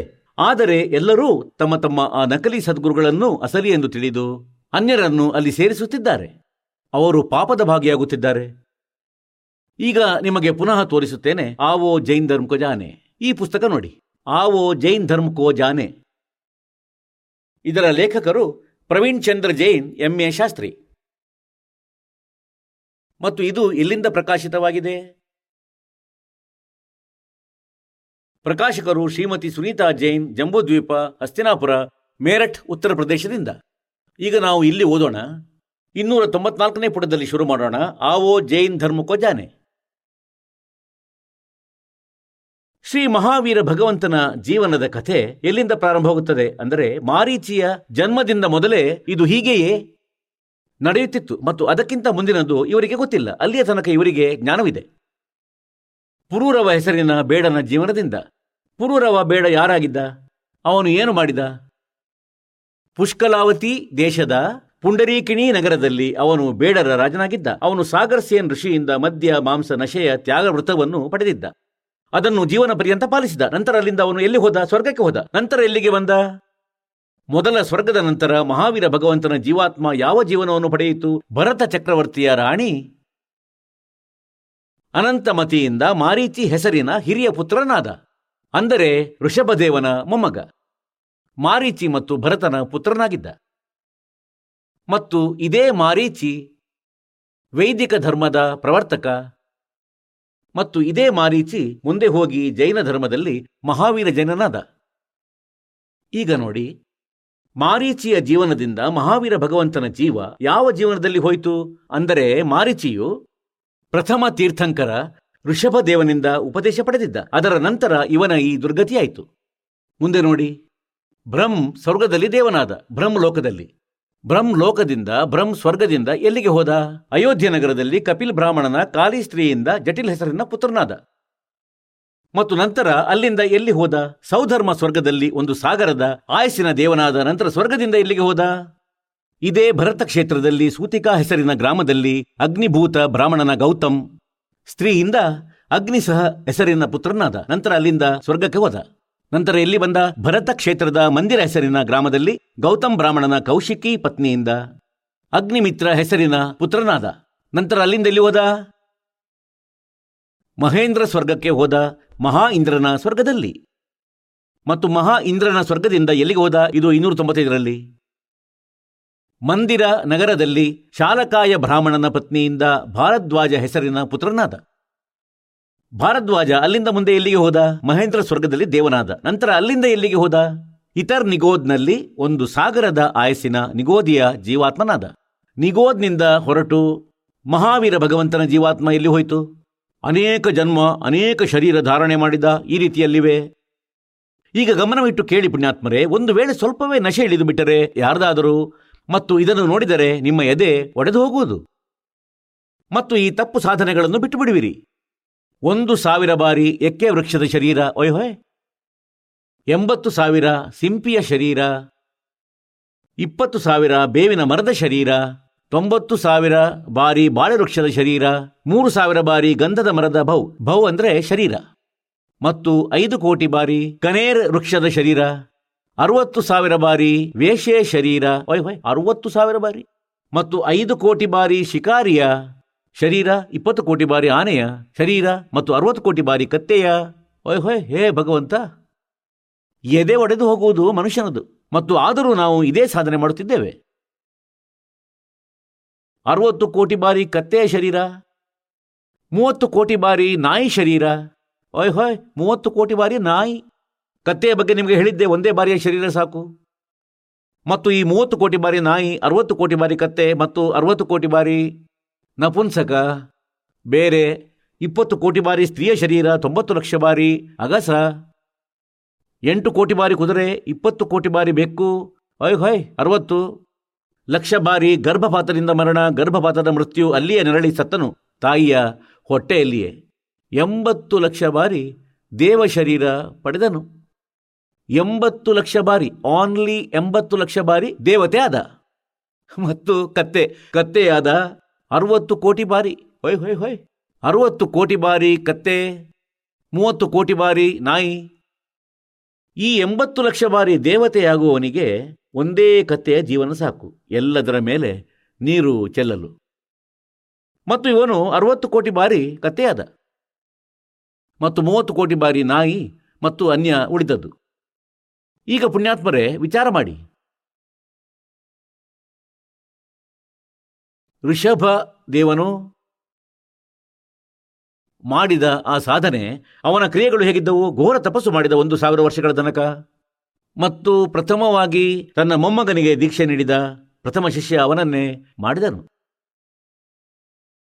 ಮತ್ತು ಆ ಶಿಷ್ಯನ, ಆ ಮೊಮ್ಮಗನ ಏನು ದುರ್ಗತಿಯಾಯಿತು? ನಿಮ್ಮ ಸಮಕ್ಷಮದಲ್ಲಿದೆ. ಮತ್ತು ಮುಂದೆ ಇವನು ನರಕಕ್ಕೆ ಹೋದ. ದಾಸನ ಹೇಳುವ ಅರ್ಥವೇನೆಂದರೆ ಎಲ್ಲಿಯವರೆಗೆ ಸದ್ಗುರು ಸಿಗುವುದಿಲ್ಲವೋ? ಮತ್ತು ನೀವು ಸಾಧನೆಯನ್ನೂ ಮಾಡುತ್ತಿರುವಿರಿ, ನಿಮ್ಮ ದುರ್ಗತಿ ಸಮಾಪ್ತಿಯಾಗುವುದಿಲ್ಲ. ಗೀತೆಯ ಅಧ್ಯಾಯ ಹದಿನೆಂಟರ ಶ್ಲೋಕ ಅರವತ್ತೆರಡರಲ್ಲಿ ಹೇಳಲಾಗಿದೆ ಏನೆಂದರೆ, ಅರ್ಜುನ, ನೀನು ಸರ್ವಭಾವದಿಂದ ಆ ಪರಮೇಶ್ವರನ ಶರಣದಲ್ಲಿ ಹೋಗು. ಅವನ ಕೃಪೆಯಿಂದಲೇ ನೀನು ಪರಮ ಶಾಂತಿಯನ್ನು ಮತ್ತು ಸನಾತನ ಪರಮಧಾಮವನ್ನು ಪಡೆಯುವೆ. ತನ್ನ ವಿಷಯದಲ್ಲಿ ಹೇಳುತ್ತಾನೆ, ನಾಲ್ಕನೇ ಅಧ್ಯಾಯದ ಐದನೇ ಶ್ಲೋಕದಲ್ಲಿ, ಒಂಬತ್ತನೇ ಶ್ಲೋಕದಲ್ಲಿ, ಎರಡನೇ ಅಧ್ಯಾಯದ ಹನ್ನೆರಡನೇ ಶ್ಲೋಕದಲ್ಲಿ, ಹತ್ತನೇ ಅಧ್ಯಾಯದ ಎರಡನೇ ಶ್ಲೋಕದಲ್ಲಿ. ಅರ್ಜುನ, ನಿನ್ನ ಮತ್ತು ನನ್ನ ಬಹಳ ಜನ್ಮಗಳು ಆಗಿ ಹೋಗಿವೆ. ನಿನಗೆ ಗೊತ್ತಿಲ್ಲ, ನನಗೆ ಗೊತ್ತು. ಎಂಟನೇ ಅಧ್ಯಾಯದ ಐದನೇ ಮತ್ತು ಏಳನೇ ಶ್ಲೋಕದಲ್ಲಿ ಹೇಳಲಾಗಿದೆನೆಂದರೆ ನನ್ನ ಸಾಧನೆ ಮಾಡಿದರೆ ನನಗೆ ಪ್ರಾಪ್ತನಾಗುವೆ. ಜನ್ಮ ಮೃತ್ಯು ಇದ್ದೇ ಇರುವುದು, ಯುದ್ಧವೂ ಮಾಡಬೇಕಾಗುವುದು. ಶಾಂತಿ ಇಲ್ಲ. ಎಂಟನೇ ಅಧ್ಯಾಯದ ಎಂಟು ಒಂಬತ್ತು ಹತ್ತರಲ್ಲಿ ಮೂರು ಶ್ಲೋಕಗಳಲ್ಲಿ ಹೇಳಲಾಗಿದೆ ಏನೆಂದರೆ ಆ ಪರಮಾತ್ಮನ ಭಕ್ತಿ ಮಾಡಿದರೆ ಅವನನ್ನು ಪ್ರಾಪ್ತಿಸುವೆ. ಅವನನ್ನು ಪ್ರಾಪ್ತಿಸಿದ ಬಳಿಕ ಮತ್ತೆ ಜನ್ಮ ಮೃತ್ಯು ನಿನ್ನದು ಎಂದಿಗೂ ಆಗುವುದಿಲ್ಲ. ಪರಮ ಶಾಂತಿಯಾಗುವುದು. ತನ್ನ ಸಾಧನೆ ಹೇಳುವನು, ನನ್ನದಂತೂ ಒಂದು ಓಂ ಮಂತ್ರವಿದೆ. ಎಂಟನೇ ಅಧ್ಯಾಯದ ಹದಿಮೂರನೇ ಶ್ಲೋಕದಲ್ಲಿ ಹೇಳಿದ್ದಾನೆ ಗೀತಾಜ್ಞಾನದಾತನು ಬ್ರಹ್ಮನಾದ ನನ್ನ ಕೇವಲ ಒಂದು ಓಂ ಮಂತ್ರವಿದೆ. ಇದನ್ಯಾರು ತನ್ನ ಅಂತಿಮ ಶ್ವಾಸದ ತನಕ ಸ್ಮರಣೆ ಮಾಡುವರು? ಅವರು ನನ್ನನ್ನೇ ಪ್ರಾಪ್ತಿಸುವರು. ಮತ್ತು ನನ್ನ ಪ್ರಾಪ್ತಿಯಲ್ಲಿ ಜನ್ಮ ಮೃತ್ಯು ಸಮಾಪ್ತಿಯಾಗುವುದಿಲ್ಲ. ಎಂಬತ್ನಾಲ್ಕು ಲಕ್ಷ ಯೋನಿಗಳನ್ನು ಅನುಭವಿಸಬೇಕಾಗುವುದು ಮತ್ತು ಯುದ್ಧವನ್ನು ಮಾಡಬೇಕಾಗುವುದು. ಆ ಪರಮಾತ್ಮನನ್ನು ಪಡೆಯಲು ಹದಿನೇಳನೇ ಅಧ್ಯಾಯದ ಇಪ್ಪತ್ಮೂರನೇ ಶ್ಲೋಕದಲ್ಲಿ ಗೀತೆಯಲ್ಲಿ ಹೇಳಲಾಗಿದೆನೆಂದರೆ ಓಂ ತತ್ ಸತ್ ಇತಿ ನಿರ್ದೇಶಕ ಬ್ರಹ್ಮಣ ತ್ರಿವಿಧ ಸ್ಮೃತ. ಆ ಪರಮಾತ್ಮ ಸಚ್ಚಿದಾನಂದ ಘನಭ್ರಂ ಪೂರ್ಣ ಪರಮಾತ್ಮನ ಭಕ್ತಿಯ ಮೂರು ಮಂತ್ರದ ಜಪದ ವಿಧಾನವಿದೆ, ನಿರ್ದೇಶನವಿದೆ. ನಾಲ್ಕನೇ ಅಧ್ಯಾಯದ ಮೂವತ್ನಾಲ್ಕನೇ ಶ್ಲೋಕದಲ್ಲಿ ಹೇಳಲಾಗಿದೆನೆಂದರೆ ಆ ತತ್ವಜ್ಞಾನವನ್ನು ತಿಳಿ ಯಾವುದನ್ನು ನಾಲ್ಕನೇ ಅಧ್ಯಾಯದ ಮೂವತ್ತೆರಡನೇ ಶ್ಲೋಕದಲ್ಲಿ ಗೀತೆಯಲ್ಲಿ ಹೇಳಲಾಗಿದೆನೆಂದರೆ ಸ್ವತಃ ಸಚ್ಚಿದಾನಂದ ಘನ ಬ್ರಹ್ಮನು ತನ್ನ ಬಾಯಿಯಿಂದ ಉಚ್ಚರಿಸಿ ಹೇಳಿದಂತಹ ವಾಣಿ. ಅದು ಸಚ್ಚಿದಾನಂದ ಘನ ಬ್ರಹ್ಮನ ವಾಣಿಯಾಗಿದೆ. ಅದು ತತ್ವಜ್ಞಾನ. ಆ ತತ್ವಜ್ಞಾನ ನನಗೆ ಗೊತ್ತಿಲ್ಲ. ಗೀತಾಜ್ಞಾನದಾತ ಹೇಳುತ್ತಾನೆ. ಅದನ್ನು ತತ್ವದರ್ಶಿ ಸಂತರ ಬಳಿ ಹೋಗಿ ತಿಳಿ. ಅವನು ಹೇಳುವನು ನಿನಗೆ. ಮತ್ತು ಅವರು ಹೇಳಿದ ಮಾರ್ಗದನುಸಾರ ಮತ್ತೆ ಆ ಪರಮೇಶ್ವರನ ಶರಣದಲ್ಲಿ ಹೋಗು. ಆತನ ಕೃಪೆಯಿಂದ ನೀನು ಪರಮ ಶಾಂತಿಯನ್ನು ಮತ್ತು ಸನಾತನ ಪರಮಧಾಮವನ್ನು ಪ್ರಾಪ್ತಿಸುವೆ. ಈಗ ಇಲ್ಲಿ ನೋಡಿ, ಓಂ ನಾಮದ ಇವರು ಓಂ ಮತ್ತು ಹ್ರಾಮ್ ಈ ಜಪ ಮಾಡುತ್ತಾರೆ. ಇವರ ಬುದ್ಧಿ ಇಲ್ಲಿವರೆಗೇನೆ ಸೀಮಿತವಾಗಿದೆ. ಮತ್ತಿದರಿಂದ ಈ ದುರ್ಗತಿಗಳಿವೆ. ಈಗ ಮೂರು ಮಂತ್ರದ ಜಪ. ಓಂ ಅಂತೂ ನೇರವಾಗಿದೆ, ತತ್ ಮತ್ತು ಸತ್ ಇವು ಸಾಂಕೇತಿಕವಾಗಿವೆ, ಇವು ಗುಪ್ತವಾಗಿವೆ, ಇದನ್ನು ದಾಸ ಹೇಳಬಲ್ಲನು ಈ ಪೃಥ್ವಿ ಮೇಲೆ. ಮತ್ತಿದು ಯಾರ ಬಳಿಯೂ ಇಲ್ಲ. ಈಗ ಪರಮಾತ್ಮ ಇದನ್ನು ಮುಚ್ಚಿಟ್ಟಿದ್ದರು. ಈಗ ಈ ಮಾರೀಚಿಯ ಜೀವಾತ್ಮದ್ದು ಮುಂದೆ ಏನು ದುರ್ಗತಿಯಾಯಿತು? ನೋಡಿ. ಆವೋ ಜೈನ್ ಧರ್ಮಕ್ಕೋ ಜಾನೆ. ಈ ಪುಸ್ತಕವನ್ನು ನಾವು ಓದುತ್ತಿದ್ದೇವೆ. ಇನ್ನೂರ ತೊಂಬತ್ತೈದನೇ ಪುಟದಲ್ಲಿ ನಾವು ಇದನ್ನು ಓದಿದ್ದೇವೆ. ಎಂಬತ್ತು ಲಕ್ಷ ಬಾರಿ ದೇವತೆಗಳ ಶರೀರ ಪ್ರಾಪ್ತಿಸಿದ, ಮತ್ತು ಅರವತ್ತು ಕೋಟಿ ಬಾರಿ ಕತ್ತೆಯ ಶರೀರ ಮೂವತ್ತು ಕೋಟಿ ಬಾರಿ ನಾಯಿಯ, ಅರವತ್ತು ಕೋಟಿ ಬಾರಿ ನಪುಂಸಕ, ಇಪ್ಪತ್ತು ಕೋಟಿ ಬಾರಿ ಸ್ತ್ರೀ, ಇಪ್ಪತ್ತು ಕೋಟಿ ಬಾರಿ ಬೆಕ್ಕು ಇತ್ಯಾದಿ. ಈಗ ಮುಂದೇನಾಯಿತು? ಹೇಳ್ತಾರೆ, ಮೇಲ್ಕಂಡ ಶರೀರಗಳನ್ನು ಅನುಭವಿಸಿ ಪ್ರಾಪ್ತಿಸಿದ ಬಳಿಕ ಶ್ರೀ ಮಹಾವೀರ ಭಗವಂತನು ಯಾವ ಶರೀರವನ್ನು ಪ್ರಾಪ್ತಿಸಿದ? ರಾಜಗೃಹ ನಗರದಲ್ಲಿ ಸ್ಥಾವರ ಹೆಸರಿನ ಬ್ರಾಹ್ಮಣನಾದ ಮತ್ತು ನಂತರ ಅಲ್ಲಿಂದ ಮಹೇಂದ್ರ ಸ್ವರ್ಗದಲ್ಲಿ ಹೋದ ನಂತರ ಹೀಗೆ ಜನ್ಮವಾಯಿತು. ಮತ್ತು ನಂತರ?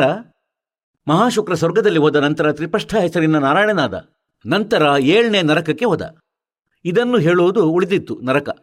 ಇವನು ಏಳನೇ ನರಕದಲ್ಲಿ ಹೋದ. ಮಹಾವೀರ ಜೈನ ಅಂದರೆ ಮಾರೀಚಿ ಮತ್ತು ಏಳನೇ ನರಕದಿಂದ ಎಲ್ಲಿಗೆ ಹೋದ? ಇನ್ನೂರ ತೊಂಬತ್ತಾರನೇ ಪುಟದಲ್ಲಿ ಓದೋಣ. ಸಿಂಗಗಿರಿ ಪರ್ವತದಲ್ಲಿ ಸಿಂಹನಾದ ಪುನಃ ಪ್ರಥಮ ನರಕದಲ್ಲಿ ಹೋದ. ಆಹ, ಮತ್ತೆ ನರಕದಲ್ಲಿ ಹೋದ ಸಿಂಹನಾದ. ನಂತರ ಅಲ್ಲಿಂದ ಹಿಮವಾನ್ ಪರ್ವತ ಶಿಖರದಲ್ಲಿ ಸಿಂಹನಾದ ಸ್ವರ್ಗದಿಂದ ಬಂದು ಪ್ರಥಮ ನರಕದಿಂದ ಹೊರಟು ಎಲ್ಲಿಗೆ ಹೋದ ಅಂದರೆ ಹಿಮವಾನ್ ಪರ್ವತದ ಶಿಖರದಲ್ಲಿ ಪುನಃ ಸಿಂಹನಾದ. ಮತ್ತು ಅಲ್ಲಿಂದ ಎಲ್ಲಿಗೆ ಹೋದ? ಸ್ವರ್ಗದಲ್ಲಿ ಹೋದ. ಒಬ್ಬ ಋಷಿಯಿಂದ ಉಪದೇಶ ಪಡೆದ. ನಂತರ ಎಲ್ಲಿಗೆ ಹೋದ? ಇಲ್ಲಿ ಕನಕೋಜ್ವಲ ಹೆಸರಿನ ಪುತ್ರನಾದ. ನಂತರ ಏಳನೇ ಸ್ವರ್ಗದಲ್ಲಿ ದೇವನಾದ. ನಂತರ ಅಯೋಧ್ಯೆ ನಗರದಲ್ಲಿ ರಾಜ ವಜ್ರಸೇನನ ಶೀಲವತಿ ರಾಣಿಯಿಂದ ಹರಿಶೇಣ ಹೆಸರಿನ ಪುತ್ರನಾದ. ನಂತರ ಅಲ್ಲಿಂದ ಮಹಾಶುಕ್ರ ಸ್ವರ್ಗದಲ್ಲಿ ದೇವನಾದ. ನಂತರ ಧಾತಕಿ ಖಂಡದ ಪೂರ್ವ ವಿದೇಹದ ಪುಷ್ಕಲಾವತಿ ದೇಶದ ಪುಂಡರಾಕಿಣಿ ನಗರದಲ್ಲಿ ರಾಜ ಸುಮಿತ್ರ ರಾಣಿ ಮನೋರಮಾಳಿಂದ ಪ್ರಿಯಮಿತ್ರ ಹೆಸರಿನ ಚಕ್ರವರ್ತಿಯಾದ ನಂತರ ಸಹಸ್ರಾರ್ ಸ್ವರ್ಗದಲ್ಲಿ ದೇವನಾದ ಮತ್ತು ನಂತರ ಎಲ್ಲಿ ಹೋದ ಸಹಸ್ರಾರ್ ಸ್ವರ್ಗದಿಂದ ಮಹಾವೀರ ಭಗವಂತನ ಜೀವಾತ್ಮ ಯಾವ ಶರೀರದಲ್ಲಿ ಹೋಯಿತು?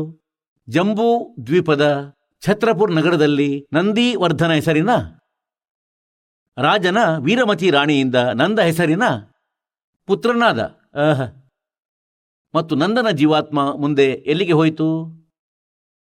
ಪುಷ್ಪೋತ್ತರ ವಿಮಾನದಲ್ಲಿ ದೇವನಾದ ಮತ್ತು ಅದರ ನಂತರ ಇಪ್ಪತ್ನಾಲ್ಕನೇ ತೀರ್ಥಂಕರ ಶ್ರೀ ಮಹಾವೀರ ಭಗವಂತನಾದ. ಈಗ ಇವನು ಮಹಾವೀರ ಭಗವಂತನಾದ. ಪುಷ್ಪೋತ್ತರ ವಿಮಾನದಲ್ಲಿ ದೇವನಾದ ಅದರ ನಂತರ ಇಪ್ಪತ್ನಾಲ್ಕನೇ ತೀರ್ಥಂಕರ ಮಹಾವೀರ ಭಗವಂತನಾದ. ಶ್ರೀ ಮಹಾವೀರ ಭಗವಂತನ ಜೀವಾತ್ಮವು ಎಷ್ಟು ಪಾಖಂಡ ಮತ ಚಲಾಯಿಸಿತು? ಮುನ್ನೂರ ಅರವತ್ಮೂರು ಪಾಖಂಡ ಮತ ನಡೆಯಿಸಿದನು ಮಹಾವೀರ ಭಗವಂತನ ಜೀವಾತ್ಮವು. ಅಂದರೆ ಮಹಾವೀರನ ರೂಪದಲ್ಲಿ ಪ್ರಕಟನಾಗಿ ಅವನು ಮುನ್ನೂರ ಅರವತ್ಮೂರು ಪಾಖಂಡ ಮತ ನಡೆಯಿಸಿದನು ಈಗ ಪುಣ್ಯಾತ್ಮರೇ, ಈ ದಾಸನ ಈ ಪರೋಪಕಾರಿ ಪ್ರಯತ್ನವಿದೆ. ಇದನ್ನೂ ಕೂಡ ಜನರು ಹೀಗೆ ಹೇಳುತ್ತಾರೆ. ಇವನಂತೂ ಬೇರೆಯವರ ಧರ್ಮಗಳನ್ನು ಅಥವಾ ಗುರುಗಳನ್ನು ನಿಂದಿಸುತ್ತಾನೆ. ಈಗ ನೋಡಿ, ದಾಸನು ಹೇಳಬಯಸುತ್ತಾನೆ ಏನೆಂದರೆ, ಯಾವ ಸಾಧನೆ ಜೈನ ಧರ್ಮದ ಪ್ರಥಮ ತೀರ್ಥಂಕರ ಮಾಡುತ್ತಿದ್ದರೋ ಅಂದರೆ ಋಷಭದೇವರು ಮಾಡುತ್ತಿದ್ರು ಮತ್ತು ಅವನಿಂದ ಮಾರೀಚಿಗೆ ಉಪದೇಶ ಸಿಕ್ಕಿತು? ಮತ್ತು ಮಾರೀಚಿಯ ಆ ಉಪದೇಶದ ಬಳಿಕ ಅವನಿಗೆ ಎಷ್ಟು ದುಃಖಗಳಾದವು? ಅವನ ಶರೀರದಲ್ಲಿ ಅರವತ್ತು ಕೋಟಿ ಬಾರಿ ಕತ್ತೆ, ಮೂವತ್ತು ಕೋಟಿ ಬಾರಿ ನಾಯಿ ಮತ್ತೊಂದು ಲೆಕ್ಕವಿಲ್ಲದಷ್ಟು ಪಶು ಮತ್ತು ಮರಗಿಡಗಳ ಜೀವನ ಅನುಭವಿಸಿದ. ಈಗ ದಾಸನು ಹೇಳಬಯಸ್ತಾನೆ ಏನೆಂದರೆ, ನಂತರ ಮಹಾವೀರ ಭಗವಂತನಾದ. ಇಪ್ಪತ್ನಾಲ್ಕನೇ ತೀರ್ಥಂಕರ. ಈಗ ಅವನಂತೂ ಆ ಎಲ್ಲಾ ಸಾಧನೆಗಳನ್ನು ಬಿಟ್ಟುಬಿಟ್ಟ. ಅದರಿಂದ ಸ್ವಲ್ಪ ಲಾಭವಾಗಿತ್ತು. ಸ್ವರ್ಗದಲ್ಲಂತೂ ಹೊರಟು ಹೋದ ಸ್ವಲ್ಪ ಸಮಯಕ್ಕಾಗಿ ರಾಜನೂ ಆದ. ನಂತರ ಅವನು ಮುನ್ನೂರ ಅರವತ್ಮೂರು ಪಾಖಂಡ ಮತ ನಡೆಸಿದನು. ಅವುಗಳಿಂದ ಸ್ವಲ್ಪವೂ ನೆಮ್ಮದಿ ಸಿಗದು, ನೇರ ನರಕ ಸಿಗುವುದು. ಈ ದಾಸನು ಹೇಳಬಯಸ್ತಾನೇನೆಂದರೆ ಈ ಸಾಧನೆಗಳು ತಪ್ಪಾಗಿವೆ. ಮತ್ತು ವರ್ತಮಾನದಲ್ಲಿ ಎಷ್ಟು ಜೈನರಿದ್ದಾರೆ? ಅವರು ಮಹಾವೀರ ಜೈನ ತಾನು ನಡೆಸಿದ ಪಾಖಂಡ ಮತದ ಅನುಸಾರ ಸಾಧನೆಯನ್ನು ಮಾಡುತ್ತಿದ್ದಾರೆ. ಹಾಗಾಗಿ ದಾಸನು ಹೇಳಬಯಸುತ್ತಾನೆ ಆ ಕ್ರಿಯೆಗಳನ್ನು ಬಿಟ್ಟುಬಿಡಿ ಮತ್ತು ಸತ್ಯ ಸಾಧನೆಗಳನ್ನು ಮಾಡಿ. ಇಷ್ಟೇ ದಾಸನ ಪ್ರಯತ್ನ ಮತ್ತು ಪರಮಾರ್ಥಿ ವಚನವಿದೆ. ಈಗ ಇದನ್ನು ಪರಮಾತ್ಮ ಹೇಳ್ತಾರೆ. ಈಗ ಹೇಗೆಂದ್ರೆ ಈಗ ಪ್ರಸಂಗ ನಡೆಯುತ್ತಿತ್ತು ಏನಂದ್ರೆ ಗದ್ದಾ ಬೇಲ್ ಬಣಾಯಿ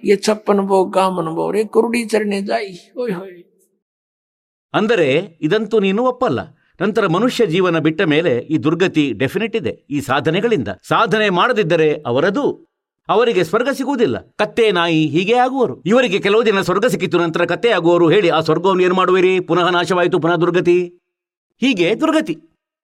ಈಗ ಪರಮಾತ್ಮ ಹೇಳುತ್ತಾರೆ, ಜಯ ಸದ್ಗುರು ಕಿ ಸಂಗತ ಕರ್ತೆ. तेरे सकल कर्म कट जाई अमरपुरी पर आसन होते जहां धूप ना छाई जय सतगुरु की संगत करते ಅಂದರೆ ಪರಮ ಸಂತನ ಸದ್ಗುರುವಿನ ಒಂದು ವೇಳೆ ನಿಮಗೆ ಶರಣ ಸಿಕ್ಕಿದರೆ ಎಲ್ಲಾ ಜಂಜಾಟಗಳು ಮುಗಿಯುತ್ತಿದ್ದವು ಕತ್ತೆಯಾಗುವುದಿಲ್ಲ ನಾವು ಸ್ವರ್ಗಕ್ಕೆ ಹೋಗುವುದಿಲ್ಲ ನಾವು ಸತ್ಯಲೋಕಕ್ಕೆ ಹೋಗುತ್ತೇವೆ ಹೇಳುತ್ತಾರೆ अमरपुरी पर आसन होते ಇಂದು ನೀವು ಅಮರಪುರದಲ್ಲಿ ಸತ್ಯಲೋಕದಲ್ಲಿ ಕುಳಿತಿರುತ್ತಿದ್ದೀರಿ. ಅಲ್ಲಿ ನಿಮಗೆ ಯಾವ ಕಷ್ಟ ಇಲ್ಲ. ಪುಣ್ಯಾತ್ಮರೇ, ಮೃತ್ಯುವಂತೂ ನಿಮ್ಮದಾಗುವುದು. ಇದನ್ನಂತೂ ಯಾರು ನಂಬಲಿ ಯಾ ನಂಬದಿರಲಿ, ಇದಂತೂ ಡೆಫಿನೇಟ್ ಮತ್ತು ಎಲ್ಲರೂ ನಂಬುತ್ತಾರೆ, ಆಗುವುದು. ಮೃತ್ಯು ಆಗುವುದು. ಮತ್ತು ಹೋಗುವಾಗ ನಿಮ್ಮ ಆಸಕ್ತಿ ಇಲ್ಲಿ ಯಾವುದೇ ಸಂಪತ್ತು ಅಥವಾ ಪರಿವಾರದಲ್ಲಿ ಉಳಿದರೆ ಮತ್ತೆ ನಿಮ್ಮ ಜನ್ಮ ಇಲ್ಲೇ ಆಗುವುದು. ಜಾ ಆಸಾತಾ ಬಾಸಾ ಹುಯಿ. ಮನ್ ಕರ್ಮ ವಚನ ಸುಮರಿಯೋ ಸೋಯಿ. ಹಾಗಾಗಿ ನೀವು ನಿಮ್ಮ ಇಲ್ಲಿಂದ ಹೋಗುವುದಕ್ಕಾಗಿ ಹೃದಯದಲ್ಲೊಂದು ದೃಢ ನಿಶ್ಚಯ ಮಾಡಬೇಕು. ಏನೆಂದರೆ, ಇಲ್ಲಂತೂ ಮತ್ತೆ ಜನ್ಮವಾದರೆ ಪುನಃ ದುರ್ಗತಿ, ಪುನಃ ಜನ್ಮವಾದರೆ ಪುನಃ ಈ ಪ್ರೊಸೀಜರ್ ಈಗ ನೀವು ಈ ಜೀವನದಲ್ಲಿ ನೋಡುತ್ತಿದ್ದೀರಿ, ಯಾರ್ದೋ ಮಗ ಮರಣ ಹೊಂದಿದ, ಯಾರ್ದೋ ಮಗಳು ಮರಣ ಹೊಂದಿದ್ದಳು, ಯಾರಿಗೋ ಏನೋ ಹಾನಿ, ಯಾರ್ದೋ ಕಾಲು ಮುರಿಯಿತು, ಯಾರ್ದೋ ಕಣ್ಣು ಹೋಯಿತು. ಈ ದುರ್ಗತಿ ಮತ್ತು ನಂತರ ಮುಂದಿನ ಜನ್ಮ ಮನುಷ್ಯನದಾದರೆ ಪುನಃ ಇದೇ ಪ್ರೊಸೀಜರ್ ಪುನಃ ಜನ್ಮವಾಯಿತು, ಪುನಃ ಇದೇ ಪ್ರೊಸೀಜರ್ ಇದೇನು ಪ್ರಯೋಜನ? ಹಾಗಾಗಿ ನೀವು ನಿಮ್ಮ ಈ ಜೀವನವನ್ನು ಪರಮಾತ್ಮನ ಆಶ್ರಯದಲ್ಲಿ, ಶರಣದಲ್ಲಿ ಸದ್ಭಕ್ತಿ ಮಾಡಿ ಪೂರ್ಣಗೊಳಿಸಿ. ಹೋಗುವ ಸಮಯ ಕನಸಲ್ಲೂ ಯೋಚಿಸಬೇಡಿ ಏನೆಂದರೆ ನನ್ನ ಇಲ್ಲಿಯ ಇಂತಹ ಧನ ಉಳಿದು ಹೋಯಿತು, ಬ್ಯಾಂಕ್ ಬ್ಯಾಲೆನ್ಸ್ ಉಳಿದು ಹೋಯಿತು. ಆ ಮಗನ ಗತಿ ಏನು, ಮಗಳ ಗತಿ ಏನು? ಒಂದು ವೇಳೆ ಇದು ಹೀಗೆ ಮನಸ್ಸಿನಲ್ಲಿ ಬಂದರೆ ಪುನಃ ಮರಳಿ ಬರುವಿರಿ. ಹೀಗೆ ನಿಮ್ಮ ಮೃತ್ಯುವಂತೂ ಆಗಿಯೇ ಆಗುವುದು. ಮತ್ತು ಜನ್ಮ ಕೂಡ ನಿಮಗೆ ಬೇಕೆಂದರೆ ಸತ್ಯಲೋಕದಲ್ಲಿ ಆಗುವುದು.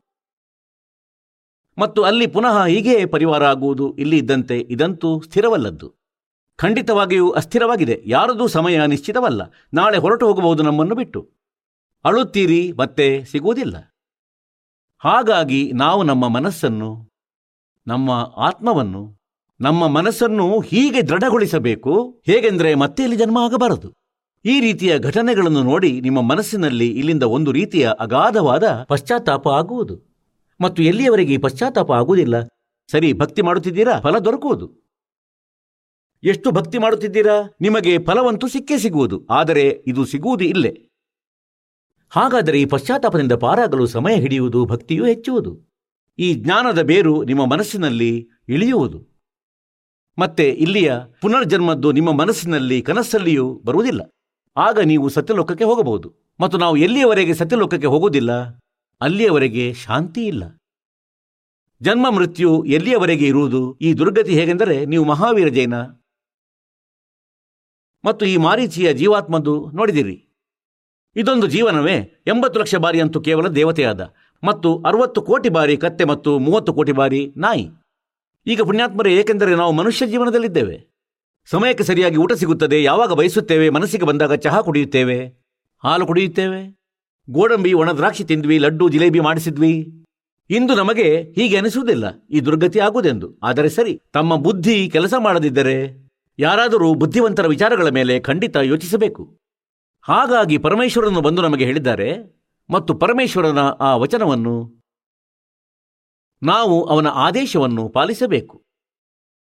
ನಾವು ಆದೇಶವನ್ನು ಪಾಲಿಸುತ್ತಿಲ್ಲ ಈಗ ನಾವು ಕೇವಲ ಅವುಗಳನ್ನು ಕೇಳುತ್ತೇವೆ ಪ್ರಸನ್ನರಾಗುತ್ತೇವೆ ಬಹಳ ಒಳ್ಳೆಯ ಮಾತು ಹೇಳಿದರು ಭಕ್ತಿ ಕೂಡ ಮಾಡಬೇಕು ಹಾಗಾಗಿ ಅವರ ಆದೇಶವೇನೆಂದರೆ कि समझा है तो सिर दर पाओ और बहर नहीं रे ऐसा दाओ ये संसार समझदा नाई कहंदा श्याम दोपहरे नु गरीबदास ये वक्त जात है रोवोगे इस पैरे नु ಈಗ ಏನ್ ಹೇಳ್ತಾರೆ ಅಂದ್ರೆ ಈ ಸಂಸಾರ ਸਮਝਦਾ ನಾಯಿ ಕೆಂದ ಶ್ಯಾಮ್ ದುಪೇರೇನು ಹೇಗೆಂದ್ರೆ ಯಾರೋ ಸಾರಾಯಿ ಕುಡಿತಿದ್ದಾರೆ ಮತ್ತು ಬಿಸಿಲಲ್ಲಿ ಬಿದ್ದಿದ್ದಾನೆ. ಜೂನ್ ತಿಂಗಳಲ್ಲಿ ಇಲ್ಲಿ ಹರಿಯಾಣ, ರಾಜಸ್ಥಾನ, ಉತ್ತರ ಪ್ರದೇಶ ಮಧ್ಯಪ್ರದೇಶದಲ್ಲಿ ಪಂಜಾಬ್ನಲ್ಲಿ.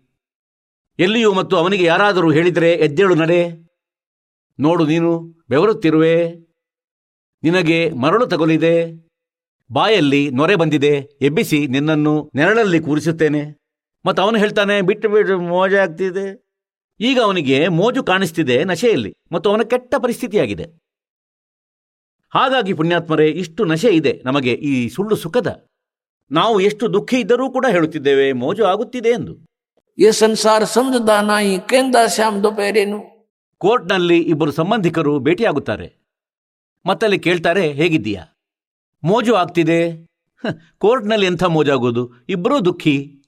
ಮತ್ತು ಆದರೂ ಹೇಳ್ತಾರೆ ಮೋಜಾಗ್ತಿದೆ तो कहते हैं ये संसार समझदा नहीं कहंदा श्याम दोपहरे नु गरीबदास ये वक्त जाता है रोगे इस पैरे नु ಸತ್ಯ ಸಾಧನೆ ಮಾಡದಿದ್ದರೆ ನಾಯಿಯಾಗಿ ಮೇಲೆ ಮುಖ ಮಾಡಿ ಈ ಮನುಷ್ಯ ಜೀವನಕ್ಕಾಗಿ ಅಳುವಿರಿ बोलो सतगुरुदेव ಪರಮಪಿತ ಪರಮಾತ್ಮ ಪೂರ್ಣ ಬ್ರಹ್ಮ್ ಇಡೀ ಸೃಷ್ಟಿಯ ರಚನಾಕಾರ ಕಬೀರ್ ದೇವರು ಕಬೀರ್ ಪರಮಾತ್ಮ ಇವರು ನಮ್ಮ ಮಾಲೀಕರು ನಮ್ಮ ತಂದೆ ಆಗಿರುವರು ಇವರು ಕುಲದ ಮಾಲೀಕರು. ಸರ್ವ ಬ್ರಹ್ಮಾಂಡಗಳ ಸ್ವಾಮಿ, ಎಲ್ಲರ ಕಂಟ್ರೋಲರ್. ಈ ಪರಮಾತ್ಮನೇ ಸತ್ಯಪುರುಷ ಅಲಕ್ ಪುರುಷ, ಅಗಂ ಪುರುಷ ಮತ್ತು ಅನಾಮಿ ಪುರುಷ. ಬೇರೆ ರೂಪ ಧಾರಣೆ ಮಾಡಿ ಸ್ವತಃ ವಿದ್ಯಮಾನರಾಗುತ್ತಾರೆ. ಈ ಪರಮಾತ್ಮನೇ ಮೂರೂ ಲೋಕಗಳಲ್ಲಿ ಪ್ರವೇಶಿಸಿ ಎಲ್ಲರ ಧಾರಣೆ, ಪೋಷಣೆ ಆ ಪರಮಾತ್ಮನೇ ಮಾಡುತ್ತಾನೆ. ನಾವು ಕಾಲನ ಲೋಕದಲ್ಲಿ ಇರುತ್ತಿದ್ದೇವೆ. ಮತ್ತು ಇದು ಕಾಲನ ಲೋಕವಾಗಿದೆ. ಹಾಗಾಗಿ ಜೀವಾತ್ಮಕ್ಕೆ ಶಾಂತಿ ಸಿಗಲು ಸಾಧ್ಯವಿಲ್ಲ. ಇಲ್ಲಿ ಯಾವುದೇ ಜೀವಾತ್ಮ ಸುಖಿ ಇಲ್ಲ. ನಮಗೆ ದೂರದಿಂದ ಎಲ್ಲವೂ ಚೆನ್ನಾಗಿ ಕಾಣುತ್ತದೆ. ನಾವು ಬೇರೆಯವರನ್ನು ಸುಖಿ ಎಂದುಕೊಳ್ಳುತ್ತೇವೆ. ಯಾರ ಬಳಿ ಒಂದು ಕಾರು, ಬಂಗ್ಲೆ ಇದೆ. ಒಳ್ಳೆಯ ಪೋಸ್ಟ್ನಲ್ಲಿದ್ದರೆ ಸ್ವಲ್ಪ ಧನವಿದ್ದರೆ ಇದು ಸುಖವಲ್ಲ. ಏಕೆಂದರೆ ನಾವು ಸುಖವನ್ನೇ ನೋಡಿಲ್ಲ. ಇಪ್ಪತ್ತೊಂದು ಬ್ರಹ್ಮಾಂಡಗಳಲ್ಲಿ ಸುಖವಿಲ್ಲ. ಅವ್ರ ಕರ್ತರಂಬಾಜಿ ಸವಿ ಠಗಿ ಪರಮೇಶ್ವರ ಕಬೀರ್ ದೇವರು ಸ್ವತಃ ಬಂದು ಹೇಳಿದ್ದಾರೆ ಏನೆಂದರೆ ಇಪ್ಪತ್ತೊಂದು ಬ್ರಹ್ಮಾಂಡಗಳಲ್ಲಿ ಯಾವುದೇ ಜೀವಾತ್ಮ ಸುಖಿಯಾಗಿರುವುದನ್ನು ನಾನಂತೂ ನೋಡಿಲ್ಲ. ಮತ್ತು ನಿನಗೆ ಯಾರಾದರೂ ಸಿಕ್ಕಿದರೆ ನನಗೆ ಭೇಟಿ ಮಾಡಿಸು. ಹಾಗಾದರೆ ಪುಣ್ಯಾತ್ಮರೇ, ಯಾವುದು ಸುಖದ ಸ್ಥಾನವಿದೆ, ಅದನ್ನು ನಾವು ಮರೆತಿದ್ದೇವೆ ಮತ್ತು ನಮಗೆ ನೆನಪು ಕೂಡ ಇಲ್ಲ. ನಮ್ಮ ಮೈಂಡಿನ ನೀಡಲ್ ಅಂದರೆ ನಮ್ಮ ಧ್ಯಾನದ ಸೂಜಿ ಸ್ವರ್ಗಕ್ಕೆ ಮುಖವಾಗಿ ಮೇಲೆ ಸೆಟ್ಟಾಗಿತ್ತು. ಅಂದರೆ ಸ್ವರ್ಗಕ್ಕೆ ಹೋಗುವೆವು. ಸ್ವರ್ಗವಾಸಿಯಾದ ಈಗ ಪರಮಾತ್ಮ ಒಂದು ಹೇಳಿದರೇನೆಂದರೆ ಈ ಸ್ವರ್ಗವಂತೂ ಏನೂ ಇಲ್ಲ. ಸ್ವರ್ಗದ ಅರ್ಥ ಸುಖಮಯ ಸ್ಥಾನ ಎಂದು. ಮತ್ತು ಹೇಳುತ್ತಾರೆ, ಆ ಸ್ವರ್ಗದಲ್ಲಿ ಆತ್ಮಕ್ಕೆ ಬೇಕಾದ ಸುಖವಿಲ್ಲ. ಅಲ್ಲಂತೂ ಮನಸ್ಸಿನ ವಿಕಾರಗಳು ಅತ್ಯಧಿಕವಾಗಿವೆ. ಹಾಡು ಕುಣಿತವಿದೆ. ಮತ್ತು ತಿನ್ನುವ, ಕುಡಿಯುವ ಎಲ್ಲಾ ಸೌಕರ್ಯಗಳು ಇವೆ.